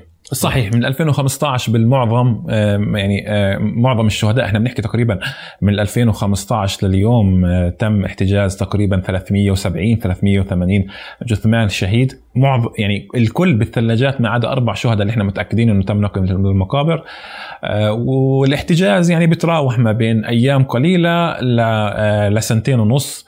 وفي شهيد عبد الحميد أبو سرور اللي محتجز يعني تم نقله للمقابر في في الفترة الماضية آه، يعني آه، بامتد يعني اللي تحرروا من جثامين الشهداء من الثلاجات. أكثر واحد كان سفيان الخواجة سنتين ونص من الاحتجاز في في ثلاجات الاحتلال وثلاجات معهد آه، أبو كبير اللي موجود بين القدس ويافا. طب في في في جانب من في جانب آخر من من من من العقوبة واللي هو قضية التعاطي مع الجثمان نفسه. يعني إحنا فعليا في حالة شهيد آه، يدفن من غير غسيل يدفن في ملابسه آه، وجزء كمان من من من كرامات الشهداء. يعني إنه بيتم دفنه كما هو لأنه بضل جسده كما هو لا يتحلل وكذا. والبعض بتعرف كانوا بيحكوا كل فترة وفترة إنه يعني في رائحة خاصة وكذا. ففي بعض الكرامات أو بعض خليني أحكي التفاصيل اللي موجودة في ديننا وبثقافتنا الشعبية اللي بتتعاطى مع الشهداء وهذه بتساعد الأهالي. اللي بصير فعليا بقضية الجثمان غير قضية إنك أنت عم بتخلي قبر مفتوح أو جرح مفتوح في كمان انتهاك للجثمان بحد ذاته كيف بعرف. فممكن تحكي لي آه تفاصيل عن شكل الانتهاك أصلا لفكرة الجثمان اللي بصير اليوم. يعني شكل التعاطي مع تحويله لقالب ثلج كيف بيكون أصلا؟ أنتم بتستقبلوه. بس بكون كما هو آه، بيتم التعاطي معه ما قبل ما ينحط بالثلج. آه، حكيت لي عن شكوك تتعلق بتجارة الأعضاء. كان في لها شواهد ولا مجرد شكوك لأنه إحنا ما عندنا ثقة بالاحتلال. بس كل الانتهاكات اللي ممكن تكون في حالة الجثمان بحد ذاته ممكن تحطني بصورتها لو سمحت؟ يعني فعليا أحمد آه، مختلف تماما آه، كيف يعني لما يستشهد شاب ويتم دفنه بنفس اليوم أو بنفس اللحظة حتى. فيعني الاحتجاز في الثلاجات أو في يعني في في المقابر آه، الشهيد بيخرج مرات بظروف يعني مختلفة آه، عن كيف الشهيد العادي. فبعض العائلات اللي بيتم تشييعه كيف ما هو يعني بيتم إخراجه من من الثلاجات آه، وبيتم دفنه بغض النظر إنه هل عاد جسده للوضعية الطبيعية أو لا. يعني جزء من الجثامين الشهداء اندفنوا وهم عبارة عن قالب ثلج. يعني آه، وحتى ممكن إذا كان في حركة في قالب ثلج أنت ما بتشوف اللي جواه صح؟ هيك عم تحكي لي؟ صحيح يعني آه، يعني مثلا آه، أبو أمجد أبو سلطان صور صورة لابنه الشهيد وهو قالب ثلج وعن جد الثلج كان على وجهه يعني الثلج كان على وجهه وكان يعني العائلة بتحكي إنه من الألم إن إحنا نشوف هاي الصورة يعني مع إنه العائلة اللي صورتها ولكن الأب بعد ما يعني اكتشف وشاف الحالة إنه صار هو يحمل الصورة صار يحمل الصورة في المظاهرات وفي الوقفات اللي هي عن جثامين الشهداء صار يحمل صورة ابنه اللي بالثلج بالصقيع على وجهه والثلج مبين على وجهه وقال إنه هذه الصورة لازم توصل لكل الاحت... لكل العالم ليشوف كيف أولادنا بيطلعوا من الثلاجات أنا كنت يعني بتألم لما أشوف هاي الصورة آه، منشورة أو موجودة في مكان ما لا بس اليوم أنا بدي أنشرها وبدي أحملها وين مكان عشان العالم يشوفوا كيف أولادنا بيطلعوا من من الثلاجات. يعني سفيان الخواجة بعد سنتين ونص من الاحتجاز أنا كنت بلحظة التسليم بالمستشفى. طبعا بيتم إدخاله للمستشفيات الفلسطينية الشهيد وإجراء آه، بعض الصور الطبية والصور الطبقية ليتأكدوا إنه آه، ما في آه، سرقة أعضاء أو ما في أي تشويه في الجسد. وطبعا هي شكوك لدى العائلات عن موضوع سرقة الأعضاء. إحنا ما في عندنا أي حالة موثقة بالمعنى الحرفي في هذه القضية ولكن شكوك والأكثر الشكوك على الشهداء في مقابر الأرقام. الأرقام لأنه الشهداء اللي بيتم تحريرهم من الثلاجات بالمجمل بيتم آه، إخراجهم وتدخيلهم للمستشفيات الفلسطينية وإجراء الصور الطبية اللازمة ليتأكدوا من هاي الأمور. سفيان الخواجة يعني بعد سنتين ونص خرج آه، آه، بنفس الشكل اللي كان موجود اللي استشهد فيه لأنه درجة التبريد والثلاجات الإسرائيلية بتحفظ الجسد في في ظروف يعني في في لحظة الاستشهاد فوالد الشهيد أنا كنت بجانبه وقال إنه أنا شفت ابني زي كأنه لحظة ما طلع من من البيت. آه، طبعا في بعض الاختلافات لأنه الثلج يعني كمان الجلد البشري والجسد البشري مش كثير بضل حي زي كأنه آه، مع الثلاجات ومع الصقيع آه، ولكن يعني الشهيد بتعامل يعني بمختلف لأنه بدخل على المستشفى بيتم تصويره ممكن تجهيزه بالعلم الفلسطيني وإشي زي هيك. ولهذا مرات ما بصير في الشهداء العاديين العاديين الشهداء العاديين مرات ممكن زي ما هو بلبسه ببوته بأواعيه بدمه بندفن. آه، الشهداء المحتجزة جثامينهم لا لأنه في لحظة الاستشهاد والاحتجاز الاحتلال آه، بتعامل معهم آه، بشكل غير إنساني. يعني لما يستشهد الشاب بيتم تعريته من كافة الملابس من الحذاء وبيتم وضعه في في كيس أسود اللي هو خاص بالجثامين. فحين الإفراج عنه بكون بهذا الشكل. شكل فبيتم ادخاله للمستشفيات الفلسطينية وتجهيزه ليكون وتكفينه ليكون لائق في في لحظة الدفن.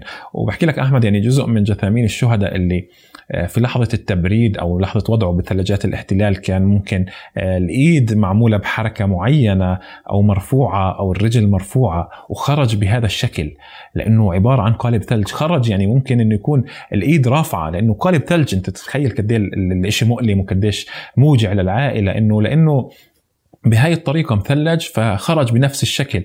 وحين دفنه ممكن كان بنفس الوضعية اللي كانت آه، اللي تم وضعه فيها في الثلاجات.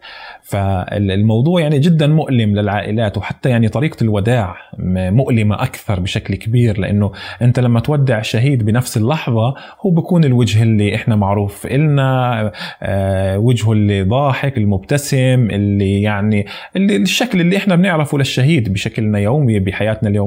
ولكن لما العائلة تودع آه، شهيدها اللي كان محتجز في ثلاجات الاحتلال هذا ألم مضاعف.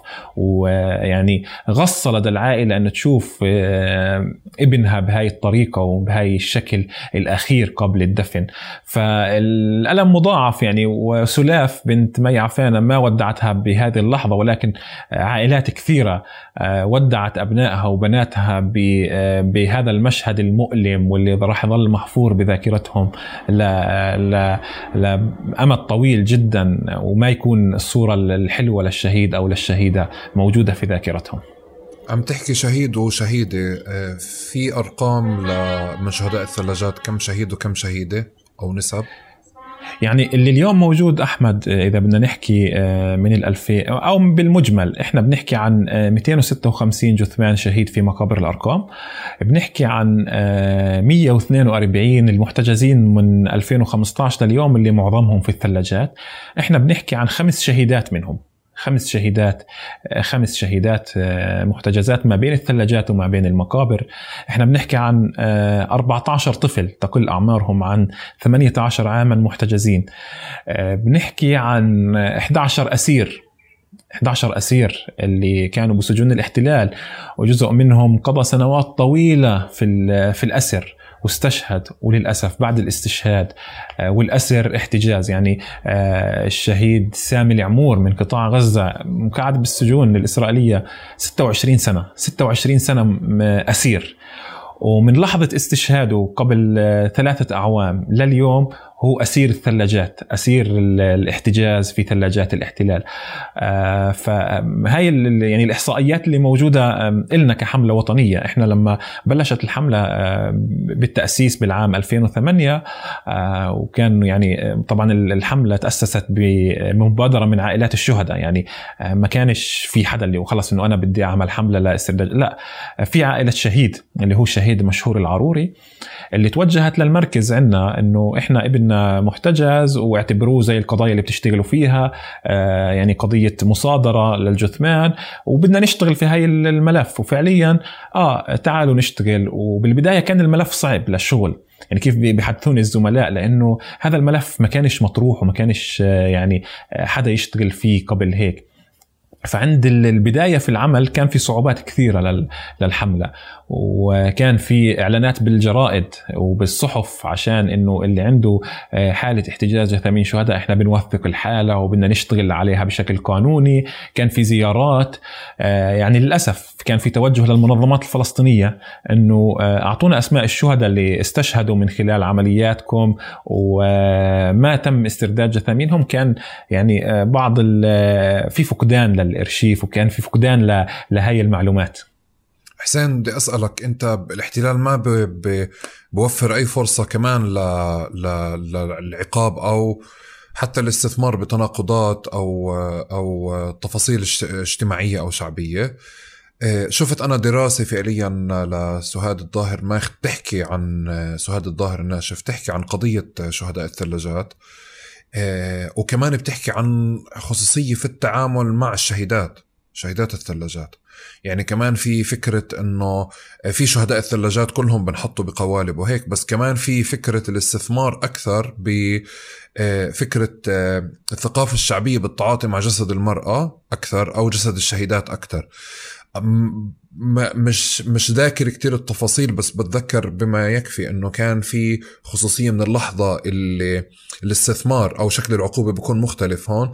باللحظة اللي بيتم آه، آه، احتجاز الجثمان بعدين تبريده وبعدين تسليمه وبالتعاطي معه.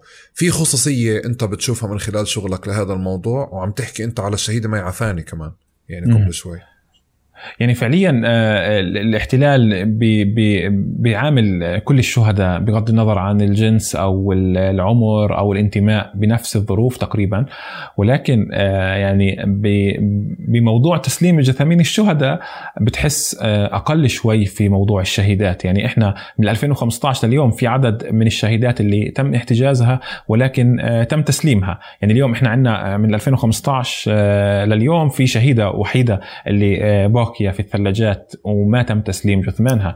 فالتعامل من الاحتلال آه، يعني آه، مختلف في موضوع الشهيدات ومرات ممكن آه، يعني بتساهل شوي يعني مش تساهل ولكن يعني بيعرف إنه ممكن الشهيدة ممكن يكون لها تعامل مختلف كمجتمع فلسطيني فعلى هيك بيسلمها بطريقة أسرع شوي أو ما يتم احتجازها لفترات طويلة. يعني أكثر فترة اللي هي الشهيدة مي عفانة وتم تسليمها.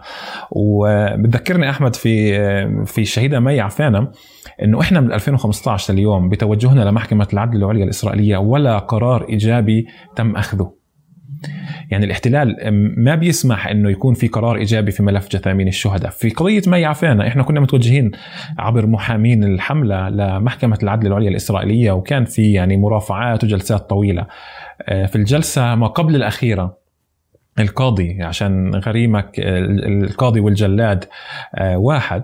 القاضي نصح النيابة الإسرائيلية بطريقة معينة أنه آه، سلموا الجثمان الشهيدة قبل ما يكون في آه، جلسة قادمة. فحتى عشان ما يكونش في قرار إيجابي في في قضية آه، الشهيدة مي عفانه أو يعني واللي راح تنسحب على كثير قضايا جثامين شهداء. فالاحتلال يعني حتى القضاة إنه تخيل إنه قبل الجلسة الأخيرة اللي ممكن يكون فيها قرار نهائي إنه نصح النيابة الإسرائيلية إنه سلموا جثمان الشهيدة مي عفانه عشان ما يكونش في قرار إيجابي. وفعليا تم تسليمها آه، قبل الجلسة الأخيرة وقبل انعقاد الجلسة الأخيرة وإن يكون في قرار نهائي في في آه، في هاي القضية. طب إحنا أنت فتحت لنا الموضوع القانوني وبظن هون في إشي أنت بأكثر من محطة ذكرته ونوهت عليه. آه إنه مثلا آه القانون أصلا بلش من من قبل الاحتلال ففي قانون طوارئ إنجليزي واحد.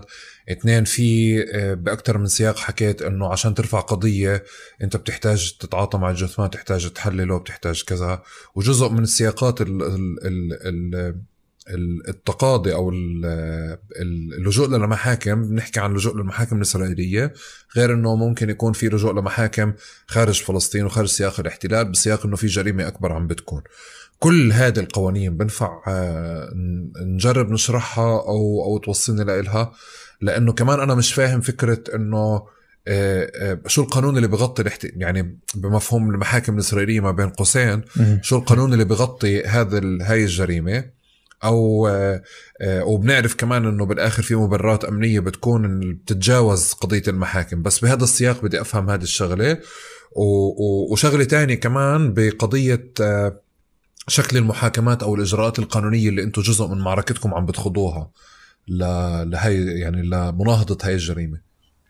طيب شوف أحمد بالنسبة للوضع القانوني زي ما حكيت لك الاحتلال بيستند لقضية احتجاز جثامين الشهداء لقانون قانون الطوارئ البريطاني واللي هو آه، آه، لوائح ثلاث على 133 واللي سحب ل...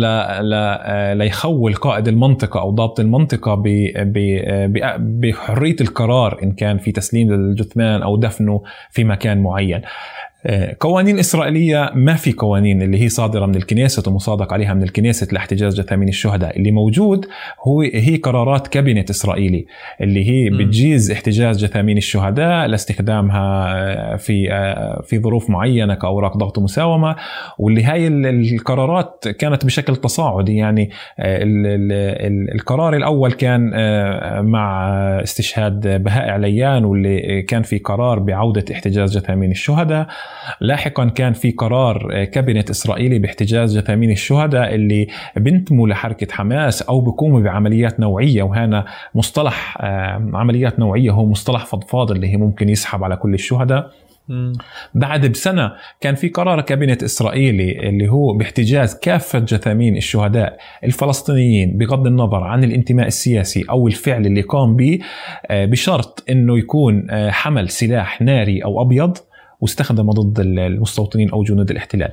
فاليوم أي شهيد بيستشهد إن كان بيحمل سلاح آه، ناري أو أبيض بغض النظر قام بالفعل أو ما قامش بالفعل بس حمل السلاح. هذا بيندرج تحت ال ال يعني قرارات الكابينت الإسرائيلي وبيتم احتجاز آه، جثمانه آه، وكمان يعني آه، هذه القوانين اللي الإسرائيليين حاولوا من خلال مثلا حزب الصهيونية الدينية لطرح قوانين بالكنيسة الإسرائيلي ليكون في عليها مصادقة وإنه تكون في قانون كنيسة. ولكن هذا يعني القراءات سقطت وما نجحت بالكنيسة الإسرائيلي لأنه الاحتلال ممكن يعني يعرض حاله للمساءلة القانونية إنه في قانون اللي بيجيز احتجاز جثامين الشهداء اللي موجود قرارات لأنه لما إحنا نروح على المحاكم الدولية في احتجاز جثامين الشهداء بيحكي لك إنه لازم تستنفذ الإجراءات المحلية ويكون في قانون اللي بيجيز هذا. وهذا الاحتلال يعني آه، شاطر فيه إنه ما خلى في قانون وما في خلى استنفاذ للإجراءات لأنه إحنا بنحكي لك إنه إحنا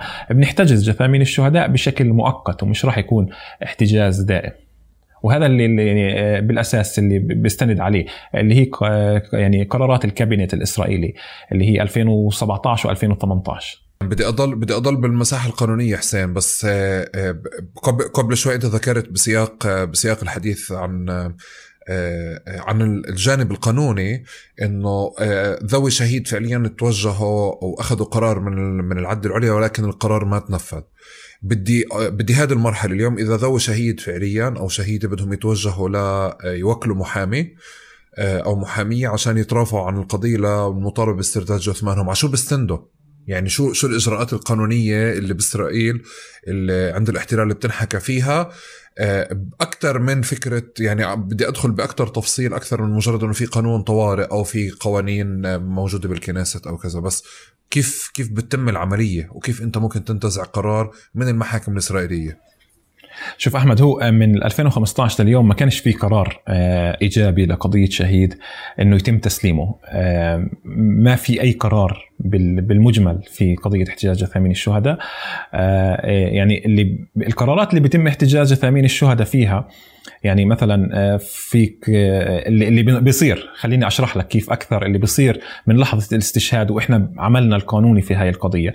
لما إحنا نروح على عائلة شهيد ونأخذ الوكالات الرسمية من العائلة إنه إحنا بدنا نشتغل بشكل قانوني في هاي في هاي القضية إحنا بنعمل مراسلات آه، كمحامين وكحمله مع جهات إسرائيلية اللي هو آه، الجيش الإسرائيلي جيش الاحتلال الإسرائيلي الشرطة الإسرائيلية وكمان قائد المنطقة. إنه إحنا بنطالبهم باسترداد جثمان هذا الشهيد بناء على إنه لازم آه، يتم تسليمه. من خلال مين؟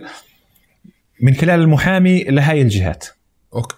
أنت في عندك يعني أنتم في عندكم محامي فعليا بأراضي ال 48 اللي بترافع وبطالب. كل حاله بحالها الحملة في عندها عدد من المحامين اللي بيشتغلوا بمزاولة إسرائيلية إن كان بمناطق 48 أو بالقدس. آه، أنا لما أخ... لما أزور العائلة بيأخذ منها التوكيل وببعته للمحامي اللي هو ببلش إجراءات. آه، الإجراءات الأولية اللي بتم في هاي القضية هي مراسلات ما بين الجيش والشرطة ومن المحامي للجيش والشرطة وقائد المنطقة اللي بيطالبهم فيها بتسليم جثمان الشهيد. وهاي المراسلات ممكن آه، يتم الرد عليها بفترات مختلفة.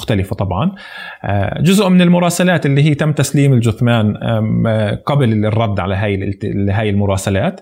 وجزء اللي آه، بعد أسبوعين أو ثلاث أسابيع بيتم الرد على المحامي إنه إحنا بنرفض تسليم جثمان الشهيد لأنه قام بالفعل كذا كذا آه وهذا اللي يعني يندرج تحت إطار آه قرارات الكابينت الإسرائيلي للعام 2018 واللي بتخولني كقائد منطقة إني أحتجز جثمان الشهيد. هسه في حال آه وصلنا لهذا القرار آه كمحامين وكحملة إنه رفض تسليم من الجهات الأولية إحنا بنتوجه لمحكمة العدل العليا الإسرائيلية. بنعرف إنه مش أحسن شيء التوجه لمحكمة العدل العليا الإسرائيلية وخاصة بعد القرارات الكبيرة اللي صارت مثلا في قضية آخرها اللي هي قرارات قرارات بنسميها قرارات أحمد عريقات اللي هو الشهيد أحمد عريقات اللي يعني بتندرج تحتها كثير من الالتماسات اللي بتتقدم لمحكمة العدل العليا الإسرائيلية. محكمة العدل العليا الإسرائيلية بنتوجه لها بإلتماس اللي هي بيحكي عن القوانين الدولية بنحكي عن الظروف الاحتجاز بنحكي عن الشهيد عن وضع الشهيد اللي أي معلومة أو أي منفذ قانوني اللي هو ممكن يستخدم المحامي ليرفع الالتماس لمحكمة العدل العليا الإسرائيلية. وهناك محكمة العدل العليا الإسرائيلية يعني بتحدد جلسات واللي ممكن تطلب رأي النيابة واللي ممكن يعني تعقد عدة جلسات. وفي يعني في عدد كبير من ملفات الشهداء اللي يعني تم تسليمهم وهن وهو في في جلسات المحاكم الإسرائيلية محكمة العدل العليا الإسرائيلية. قبل القرار النهائي في في هاي القضية. يعني سفيان الخواجة مي عفانه الشهداء تم تسليمهم ضمن ضمن المتابعات القانونية ولكن قبل القرار النهائي من محكمة العدل العليا الإسرائيلية لأنه الاحتلال والنيابة الإسرائيلية فاهمة إنه إذا كان في قرار إيجابي من محكمة العدل العليا الإسرائيلية في ملف احتجاز جثامين الشهداء هذا راح يسحب القرار على معظم الشهداء وعلى كثير من الشهداء. فهي بتفضل انه التسليم قبل القرار النهائي للمحكمة والجلسة النهائية للمحكمة وإنه يكون في قرار إيجابي فبيتم تسليم جثامين الشهداء ليكون عشان ما يكون في قرار إيجابي. بس بس قبل هيك كان في قرارات إيجابية من محكمة العدل الإسرائيلية. يعني إحنا حكينا مع بداية الحملة والشغل اللي صار بالحملة إحنا أول قضية أحمد نجحنا فيها لاسترداد الجثمان هي قضية الشهيد مشهور العروري. اللي يعني كان في سنتين من المراسلات ومن المرافعات القانونية و2012 2012 تقريبا 2010 2010 كان في قرار محكمة العدل العليا الإسرائيلية أنه يتم تسليم جثمان الشهيد مشهور العروري بعد 34 سنة من الاحتجاز في مقابر الاحتلال. وفعليا تم تسليم جثمان الشهيد مشهور العروري بقرار من المحكمة وتم تسليمه. وهذا يعني أول قضية نجاح للحملة. هي كانت مشهور العروري واللي هذا ساعد العائلات أنه عن جد أنه في شغل وممكن يصير في تسليم جثامين شهداء واللي ساعد العائلات لتوثق أكثر الحالات. وبعدها بسنة كان في قرار كمان من محكمة عدل العليا الإسرائيلية بتسليم رفيق الشهيد مشهور العريري اللي هو حافظ أبو زنط واللي قعد بالمقابر تقريبا 35 سنة محتجزا. وبعدها تم تسليم في 2012 91 جثمان شهيد و 2013 2014 تم تسليم 26 جثمان شهيد. وكان في قرارات بتسليم عدد آخر ولكن 2015 مع دخول هبة القدس يعني وقفت كافة الإجراءات لتسليم جثامين الشهداء. يعني هاي الأرقام أحمد اللي بحكي لك إياها يعني هي أرقام قد تكون إحنا هذا اللي قدرنا نوثقه ولكن خاصة في مقابر الأرقام. يعني الشهداء الجدد لا في توثيق دقيق وبالأسماء وبالتواريخ وفي يعني في تفاصيل كثيرة عن توثيقهم.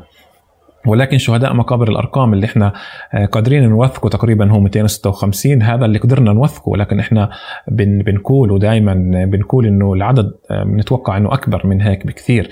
لأنه الاحتلال ما بي ما بي بيسمح وما بيعطي معلومات عن عن الاحتجاز جثامين الشهداء. وهنا يعني كان واحدة من ال ال الأشياء اللي عن جد بن بنعتقد إنه هي سبب إنه العدد أكبر من ذلك اللي هي دوريات العبور اللي كانت تدخل على الشهداء الفدائيين اللي كانوا يدخلوا عبر الحدود من لبنان ومن فلسطين من شمال فلسطين لتنفيذ عمليات بالأراضي المحتلة. وهون إحنا هؤلاء الشهداء يعني إحنا ما بنعرف عنهم شيء ما لهمش أي تواصل عائلي في الضفة الغربية أو في مناطق ال 48 فصعب علينا نقدر نوثقه لأنه إحنا رحنا للعائلات إنه إحنا بدنا نوثق ابنكم. بس هؤلاء الشهداء اللي تم دخولهم عبر الحدود هو هم عائلاتهم يعني بمخيمات اللاجئين إن كان بالأردن أو بلبنان فكان صعب علينا نوثق. وثقنا بعض الحالات ولكن الجزء الأكبر لا مش موثق ولهيك إحنا بنقول إنه العدد أكبر من من هيك بكثير. وكمان يعني الاحتلال بيخفي كثير من جراء ما في في الحروب اللي كانت مع الدول العربية يعني قبل سنة أو سنة ونص تم الكشف عن مقبرة للجيش المصري اللي هي في القدس واللي كانت تحت آه، موقف للسيارات اللي بتضم رفات عشرات الجنود المصريين. ف آه، يعني احتجاج جثامين الشهداء ملف كبير وملف آه، فيش فيه معلومات كثير. يعني إذا بدنا نحكي ال 70 شهيد أو ال 60 شهيد المصري اللي تم الكشف عنهم هؤلاء جنود يعني مصريين ومحتجزين في في في مقبرة جماعية في في القدس. يعني هذول الأرقام هي اللي موجودة حاليا وبنعتقد إنه العدد أكبر. وبخصوص المقابر آه، المقابر اللي موجودة واللي معروفة آه، لدينا كفلسطينيين هن آه، سبعة سبع مقابر منتشرة في في الجولان وفي طبرية وعند عند بلدة الجفتلك في في الضفة الفلسطينية وكمان في بئر السبع. موزعة وفيها كل مقبرة فيها عدد من من القبور اللي موجودة فيها وهنا أحمد بنحكي عن آه، سبب تسمية مقابر الأرقام. يعني هو أتوقع هذا المسمى اللي آه، فيش في مكان في العالم آه، هذا المسمى موجود مقابر الأرقام. اللي بصير أنه الاحتلال بيحتجز جثامين الشهداء في المقابر اللي في الظروف اللي شرحناها سابقا بظروف الدفن. آه، بيتم وضع يعني هيك زي كارمة صغيرة أو زي لوحة صغيرة على على في التربة على عند قبر الشهيد اللي بيكون عليها رقم. مرتبط بملفات ولدى آه، الاحتلال. فلهيك اسمها مقابر الأرقام لأنه إذا أنت بتروح عليها آه، أو بتشاهدها عن بعد هي موجود فيها بس أرقام. آه، وطبعا مقابر الأرقام هي مناطق عسكرية مغلقة ممنوع ومش مسموح لأي حدا بالاقتراب منها أو الدخول إلها أو يعني تصويرها أو إنه يكون قريب منها. فهذا يعني بالمجمل عن مقابر الأرقام. حسين في في في كمان نقطة اللي أنا بحس إنه هذا مستوى مش بحس يعني متأكد وبشوف إنه في كمان نقطة ب ب بحجم الجريمة ونوعيتها فيما يخص ب آه، آه، مقابر الأرقام وكمان شهداء الثلاجات. ويمكن صار واضح لي هلأ من حكيك إنه إحنا عم نحكي على آه، أكثر التوثيق اللي قاعد بصير هو من 2008 أو من 2015 وإحنا طالعين. ولكن لسه في ملفات مفتوحة بقضية مقابر الأرقام آه، وقضية التعاطي معها ما بنقدر نعرف فيها وكل الرصد ممكن يكون قائم على فكرة إنه في ادعاء من أسر أو عائلة شهيد أو ذوي شهيد جوا أو برا فلسطين إنه ابننا فقدناه ومش عارفين وينه فبتم إضافته ل... لهذه السجلات. بس طول الوقت هيك العملية شغالة. بس أنا بشوف إنه في من طرف الاحتلال في جريمة تانية لمستها وأنت قاعد بتحكي وكنت بعرفها قبل بس لمستها وأنت قاعد بتحكي تأكدت من حجمها. إنه قضية البيانات. يعني أنت مش بس بتاخذ بتاخذ الأسير أو بتاخذ عفوا الشهيد وبتحتجزه. جزء من قلق ذوي الشهداء ممكن يكون على آه، مصير الجثمان أو مصير المعلومات هذه. لأنه لما أنت فعليا حاطه بظروف آه، ضمن رقم واضح لي من مجرد القصص اللي أنت حكيتها قبل شوي إنه قضية في حدا سلم آه، سلم كان يفترض يسلموا شهيد ولكن سلموا شهيد تاني والناس لحالها ميزته ورجعته. قضية إنه في شهيد مجهول ما بعرف شو يعني شهيد مجهول بالثلاجات. إذا قاعدين بنحكي من 2008 أو 2015 وأنت طالع يعني. فلإلي كل فكرة البيانات أو التعاطي معها أو فكرة المجرد إعطاء آه، آه، label لقضية إنه X من الشهداء هو شهيد مجهول هذا تلاعب بالبيانات. وبظن هذا مستوى آخر من الجريمة اللي قاعدين بنحكي عنها واللي من الصعب جدا نوثقها اليوم أو نتعاطى معها أو حتى فعليا جرح موجود وقلق موجود آه، عند عند أهالي الشهداء بضل موجود طول الوقت واللي كمان بصعب شغلكم. صحيح أحمد يعني آه، وعشان أعطيك حالات بالتحديد عن اللي, اللي أنت بتحكي فيه. يعني آه، الاحتلال أول شيء من بداية احتجاز جثامين الشهداء كان بيسلم موضوع احتجاز جثامين الشهداء ودفنها لشركات خاصة. يعني مش الاحتلال مش الجيش اللي بيتم آه، آه، آخذ هذا الجثمان ودفنه في المقابر. ولهيك إحنا لما رحنا على الاحتلال إنه إحنا بدنا آه، معلومات بدنا أماكن دفن عن الشهداء قالنا إنه جزء من المعلومات فقدناها.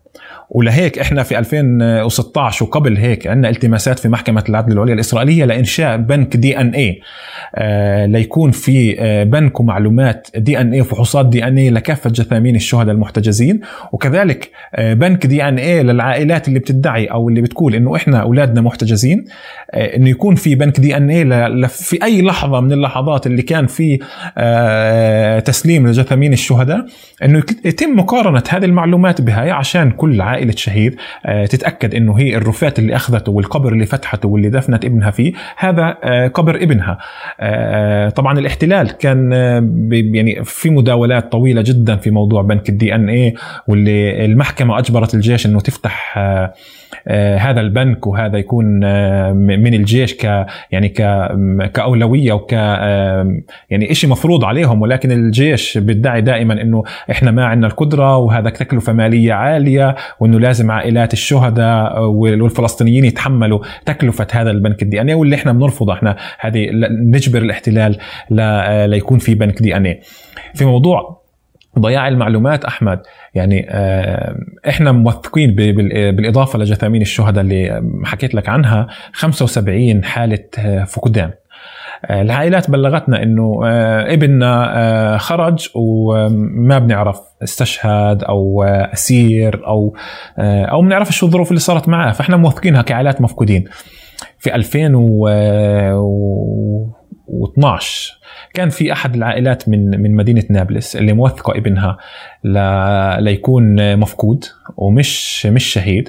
ولكن لما إجت الكشوفات لتسليم جثامين شهداء آه، كان واحد من هؤلاء الأسماء الشاب اللي مفقود وفعليا تم احضروا تابوت اللي هو فيه رفات وفيه طبعا بالإضافة للرفات أحمد المقتنيات اللي كانت مع الأسير اللي الشهيد وقت الاستشهاد. فالأم كانت آه، متيقنة إنه من خلال رؤية المقتنيات ورؤية الملابس اللي كانت مرفقة لهذا الرفات إنه هذا مش ابنها. بتقول إنه أنا هذا مش ابني أنا هذا الرفات بالطول بالعرض بال أنا هذا مش ابني. وفعليا آه، صار القرار الأخير إنه يتم أخذ دي إن اي من الرفات ومن والدة الشهيد ويتم فحصها للتأكيد أنه هذا الرفات إلا لابنها ولا مش لابنها. وفعليا بعد آه، تأكيد تبين أنه هذا مش ابنها. فتخيل انت يعني الأم مدركة وفاهمة إنه هذا مش ابنها من خلال الرفات ومن خلال المرفقات والاحتلال بقول لك إنه هذا ابنها وبعد الفحوصات تبين إنه مش ابنها. وأحمد هون إحنا بدنا نحكي إنه إحنا كفلسطينيين ما عندناش قدرة نعمل فحوصات دي اي يعني عائلة الشهيد لما آه، بدها تعمل فحص دي ان إيه يا إما بتتوجه للأردن يا إما بتتوجه للاحتلال. آه، ما عندناش مختبرات القادرة على عمل فحوصات دي ان إيه وفي حالة كمان أحمد آه، في ضياع المعلومات في حالة الشهيدة دلال المغربي. دلال المغربي كان مفترض يتم يتم تسليمها وتم إحضار رفات على إنه دلال المغربي.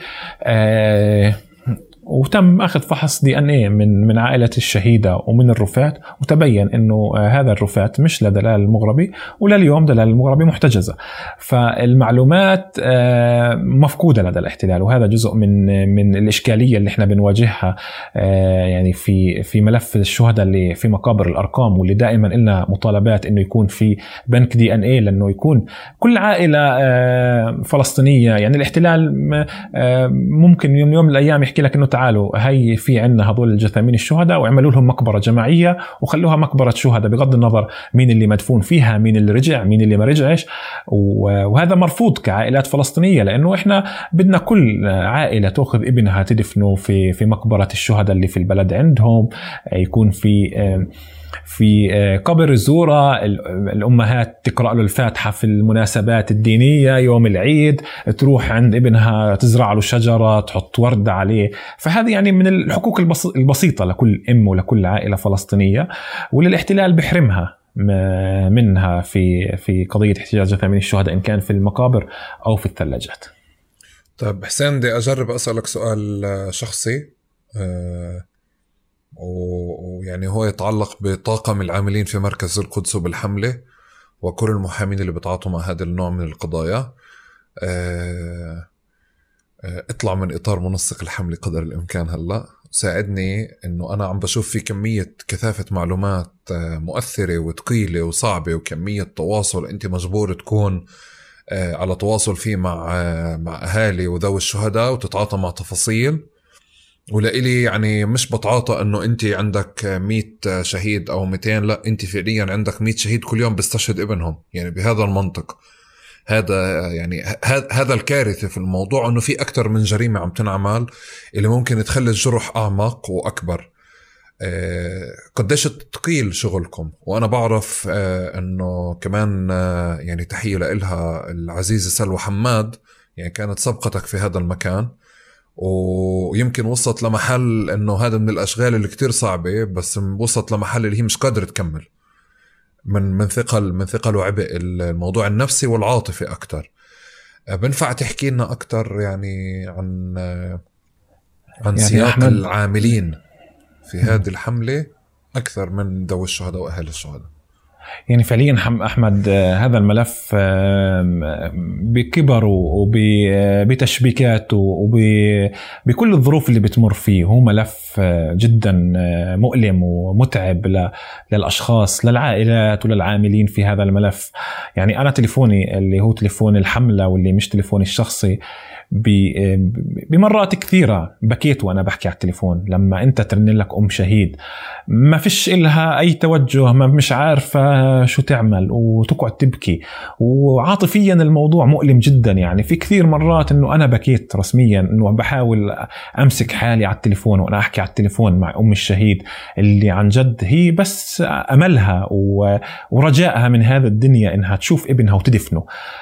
هذا مؤلم جدا ونفسيا مؤلم. يعني آه كثير مرات إنه أنا عن جد بكون سارح في البيت آه موجود في البيت وأنا سارح في آه في قضية في تسليم شهيد في آه في في متابعة. لما أشوف صورة أم ولا أشوفها منزلة بوست على الفيسبوك أو على أي مكان آه بروح بالشعور هذا تجاه هذه الأم وإنه تكون عن جد الإشي مؤلم. آه على مستوى شخصي أحمد يعني ال أصعب التليفونات اللي ممكن تتلقاها كإنسان.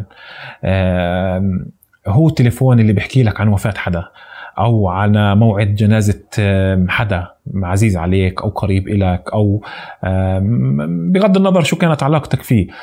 التليفونات بعض التليفونات اللي بجريها أنا مع عائلات الشهداء لما أحكي لهم إنه في تسليم لجثمان شهيد هذا بيكون خبر آه، مفرح بالنسبة لهم ومبكي بنفس اللحظة. آه، هذا غير مألوف بالنسبة وهذا يعني بعيدا عن الطبيعة البشرية. آه، هذا التليفون بالمجمل هو تليفون مؤلم للعائلات ومؤلم لأي شخص بتلقاه. إلا الا عائلات الشهداء المحتجزه جثامين شهدائهم آه، لما يتلقوا تليفون آه، بتسليم جثمان ابنهم وموعد تشييعه هذا خبر مفرح بالنسبة لهم وهذا خارج عن الطبيعة والمألوف لل... لكل لكل البشرية. يعني أنت تيجي تحكي لواحد إنه أنا بدي آه، ابنك اللي بكره راجع وراح يندفن بكرة وهذا يكون خبر مفرح بالنسبة له. هذا كثير مؤلم وهذا خارج عن المألوف وخارج عن الطبيعة. يعني أنا ما كنتش بتخيل إنه إنه إنه أبلغ عيلة إنه ابنها راجع وينبسطوا. هذا خبر مؤلم وهذا يعني ما بتصورش العقل والبشري اللي اللي ممكن عايش في أي مكان في بعيدا عن هاي القضية وبعيدا عن فلسطين. الإشي مؤلم جدا يعني. أنت تخيل إنه بعض العائلات ماشية آه، لهدف واحد هو تسليم ابنها. هذا الحق البسيط. تخيل الحق البسيط إنه أنا أخذ عزيز علي عزيز على قلبي عزيز على ابني أخوي ابن عمي وأدفنه. هذا الحق الإنساني البسيط جدا. اللي آه، مئات الأمهات آه، محرومة منها محرومة من إنها يكون آه، موجود عندها. وبقول لك يعني إحنا كعاملين في هذا المجال وهذا المركز اللي هو بيحتضن الحملة بشكل قانوني بنتعاطى مع هذا الملف بشكل حساس جدا. ممنوع ما أردش على تليفون أحمد. مش مقبول بالنسبة إلي حدا من عائلات الشهداء يرن بغض النظر عن الوقت عن التوقيت عن المناسبة. أنا لازم أرد على عائلة الشهيد وأكون آه، متاح في أي لحظة بالنسبة لهم لأنه آه، بنتعامل معاه كملف إنساني بحت وملف حساس بحت. يعني آه، المركز عندنا بتابع قضايا كثيرة. في ملف حقوق الإنسان البيوت المصادرات الهدم. عادي إحنا خلصنا دوام يوم الجمعة يوم السبت خلص إنه بنقدرش نرد بنقدرش ولكن ملف الشهداء مختلف تماما. إحنا في أي وقت موجودين في أي زمان موجودين آه، لنكون في خدمة العائلات. آه، يعني في ملفات أخرى على سبيل المثال أحمد. يعني إحنا بنتصل بصاحب الشأن في هاي الملف إنه بنحكي له تمام الإجراءات واحد اثنين ثلاث وأنت لازم تزورنا في المكتب عشان ناخذ منك الإجراءات والأوراق المطلوبة. هذا ال هذا ال هذا النظام في ملف الشهداء لا. أنا آه، لو عيلة الشهيد في يعني أو قبل يومين ثلاث كنت في السموع. أنا بنزل آه، من رام الله على السموع لأزور عيلة الشهيد لأخذ آه، ورقة منها توقيع. فمعامله هذا الملف بشكل كبير جدا بشكل حساس جدا وماخذين بعين الاعتبار الألم اللي بتواجهه عيلة الشهيد وخاصة في الأيام الأولى لاستشهاد ابنهم. وإحنا مدركين أحمد إنه آه، مش كل العائلات سواسية في آه، في طريقة تلقي الخبر وفي آه، يعني تلقي الصدمة في هذا الخبر. بعض العائلات بيكون عندها قدرة وعندها قوة إنه تستحمل هذا الخبر. وفي عائلات بتتلقى بصدمة كبيرة واللي ممكن تأثر على حياة العائلة بشكل كبير. تأثر على عمل الوالدين تأثر على خروجهم من البيت على على زياراتهم. اللي ممكن تنقطع فيهم الحياة بسبب هذه بسبب هذه الجريمة اللي الاحتلال بيرتكبها. آه، عائلات شهداء انقطعت بهم الحياة خلص إنه أنا ما بدي أكمل شغلي ما بدي أطلع على شغلي لأنه أنا آه، مش مرتاح وأنا مش قادر آه، أقوم بأي عمل. وأنا متأكد إنه ابني محتجز في ظروف صعبة جدا في ظروف اللي هي لا يقبلها أي عقل بشري. فهذا جزء من اللي إحنا بنمر فيه وبن يعني بنكون فيه كعامل عاملين في هذه الحملة وفي هذا في هذه القضية في مركز القدس والحملة الوطنية لاسترداد جثامين الشهداء. يعني انت عكست لي شوي أو حكيت لي شوي عن ثقل العمل نفسه على مستوى يعني نفسي وعاطفي آه، بس بنفس الوقت رجعت تحكي بثقله أكثر عن عائلات الشهداء. آه، أنا آه، وبعرف إنه دوركم فعليا إنكم تديروا بالكم على عائلات الشهداء فأنت قلت لي كيف في يعني مثلا على مستوى لوجستي ونقل إنه أنت اللي بتنزل على البلاد مش مش بتستناهم يجوا لعندك فقادر أتخيل حجم الدعم النفسي والعاطفي اللي أنتم بروح عالي عم تعطوه للأسر والعائلات. بس كمان بنفس الوقت أنتم بس تسكر بدك تنام بالليل يعني انت بتنام مثقل. فكان عندي سؤال إنه حتى العاملين الثقل العمل عليهم كتير كبير. وعندي صار سؤال يمكن أوضح يعني بنفع تجاوبني عليه أنتم في مين بدير باله عليكم؟ يعني في مين بدير باله عليكم مكان تاني؟ كان في مين يدير باله على سلوى قبلك؟ أو أو في جانب من الرعاية أو الدعم النفسي أو العاطفي اللي بتاخذوه من مكان تاني كمان؟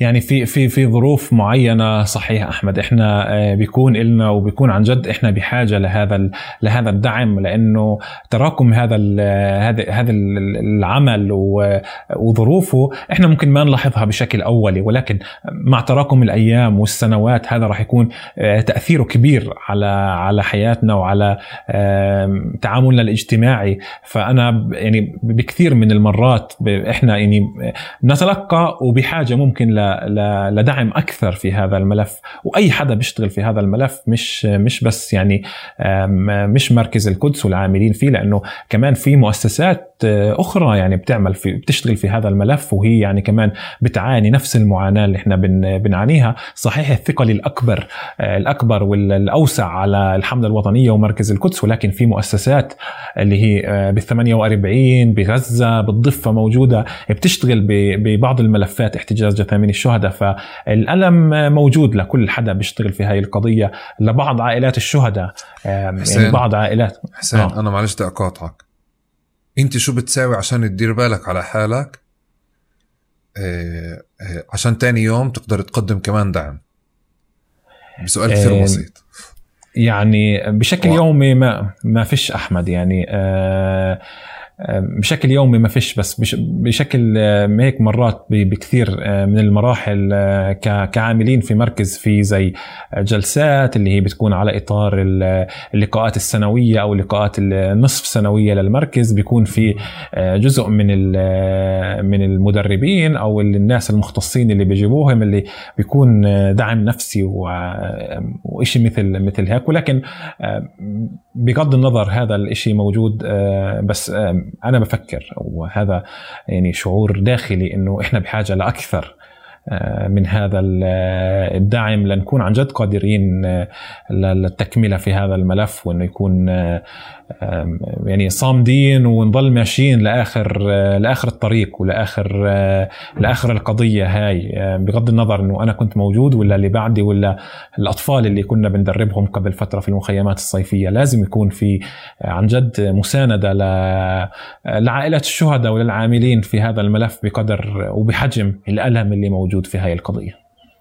أنا أنا يعني أصريت أحكي عن هذا الإشي لأني بتوقع إنه يعني في شغلتين يمكن بسياق العمل الجماعي ان هذا الجانب النفسي بتدعوس عليه طول الوقت إنه صحيح. مش مهم تفصيله صغيره حتى أنت لما جربت أسألك عن حالك كمان دعوست عليه مقابل إنه يعني آه، بال بال بالمرة الأولى. يعني مقابل إنه في معاناة أكبر ذوي الشهداء وإحنا جايين نحكي عن ذوي الشهداء بس أنا بحس إنه آه، في الجانب آخر وأخير يمكن اللي, اللي بقدر أشوفه بشكل واضح من آثار قضية احتجاز جثامين الشهداء مش بس الأهالي كمان العاملين وكمان المحامين اللي بيشتغلوا على الموضوع هذا هدول كمان بتضرروا فيه حتى لو أنت واحد من العاملين ومش قادر تحكي بس أنا مجبور أحكي عنك. آه، لأنه بعرف إنه كمان في هذه الرغبة أو التواضع أو الزهد بقضية إنه نحكي عن آثار هيك مواضيع على على على حياتنا وعلى نفسياتنا قدام معاناة أو دائما هذه المقارنات السلبية يعني بقضية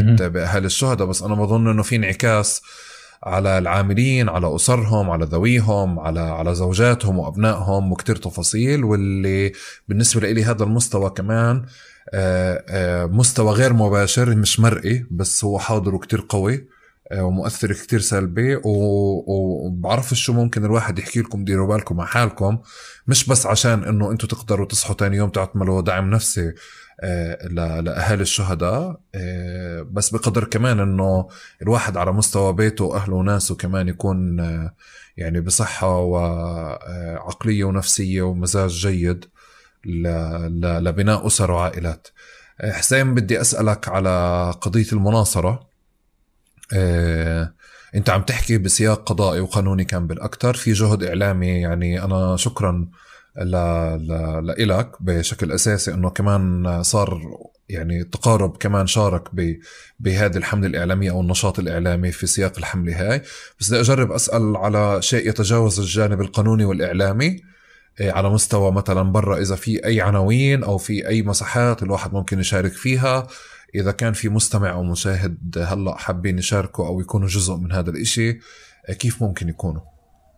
يعني فعليا أحمد الجانب اللي بتشتغل عليه الحملة بالإضافة للجانب القانوني اللي هو الجانب الفعاليات والجم... والشيء الجماهيري. يعني على مدار السنوات من 2008 لليوم في عمل آه، جماهيري ومناصرة لهي القضية إن كان على مستوى محلي أو عربي أو دولي. آه، وبتركز آه، بالأساس في في في هذا الشهر وفي نهاية هذا الشهر اللي هو 27 آب اللي هو اليوم. الوطني لشهداء مقابر الأرقام والشهداء المحتجز جثامينهم آه، واللي دائما في آه، فعاليات وفي متضامنين ومناصرين لهي القضية. يعني آه، في سنوات سابقة كان في يعني أو حتى قبل أشهر كان في مجموعات فلسطينية في في مدن أوروبية اللي عملت على وقفات في عدد من الدول الألمانية والمدن الألمانية والفرنسية. كان في يعني وضعوا طاولة على أمام المولات الكبيرة وشرحوا عن القضية وناصروا هاي القضية رفعوا آه، صور الشهداء المحتجز جثامينهم في وقفات في أوروبا واللي كان لها تأثير منيح وتأثير إيجابي على عائلات الشهداء إنه عن جد في في ناس إلنا آه، متذكريننا في ألمانيا وفي فرنسا وحتى آه، قبل سنوات انعملت مظاهرة كبيرة في في أمريكا ورفعوا صور الشهداء. فهاي القضية موجودة ولكن بحجم آه، آه، يعني مش كثير دائما آه، قوي وكبير وخاصة بحجم القضية الكبيرة. فدائما بنطلع انه يكون العمل على هذه القضية من جميع الاتجاهات بشكل أكبر أكبر وبشكل أوسع لأنه في كثير من من الناس في كثير من المتابعين. يعني أتوقع جمهور تقارب اللي الجمهور الواسع لتقارب تقارب راح يسمع عن هاي القضية من خلال هذه الحلقة وراح يتفاجأ من كمية المعلومات. فأي مناصرة من خلال أي وسيلة من خلال أي مجموعة هذا مهم مهم للحملة مهم لعائلات الشهداء. عائلات الشهداء كثير بيأثر فيها وكثير يعني منيح إلها أنه يكون في ناس بتتذكرهم في ناس اللي هي موجودة معهم. آه، فالفعاليات موجودة أحمد اللي خلال هذا الأسبوع النهائي من هذا الشهر في فعاليات. كمان في آه، منصات اللي هي آه، للحملة اللي دائما بتنشر عن عن القضية بشكل دائم. في آه، في هاشتاج اللي هو موجود دائما اللي بيحكي عن هاي القضية واللي الكل بتابعه واللي هو بدنا اولادنا اللي بيأخذ كل المعلومات كل الصور كل الفعاليات على مواقع التواصل الاجتماعي واللي هي جزء مهم من المناصرة في في هاي القضية.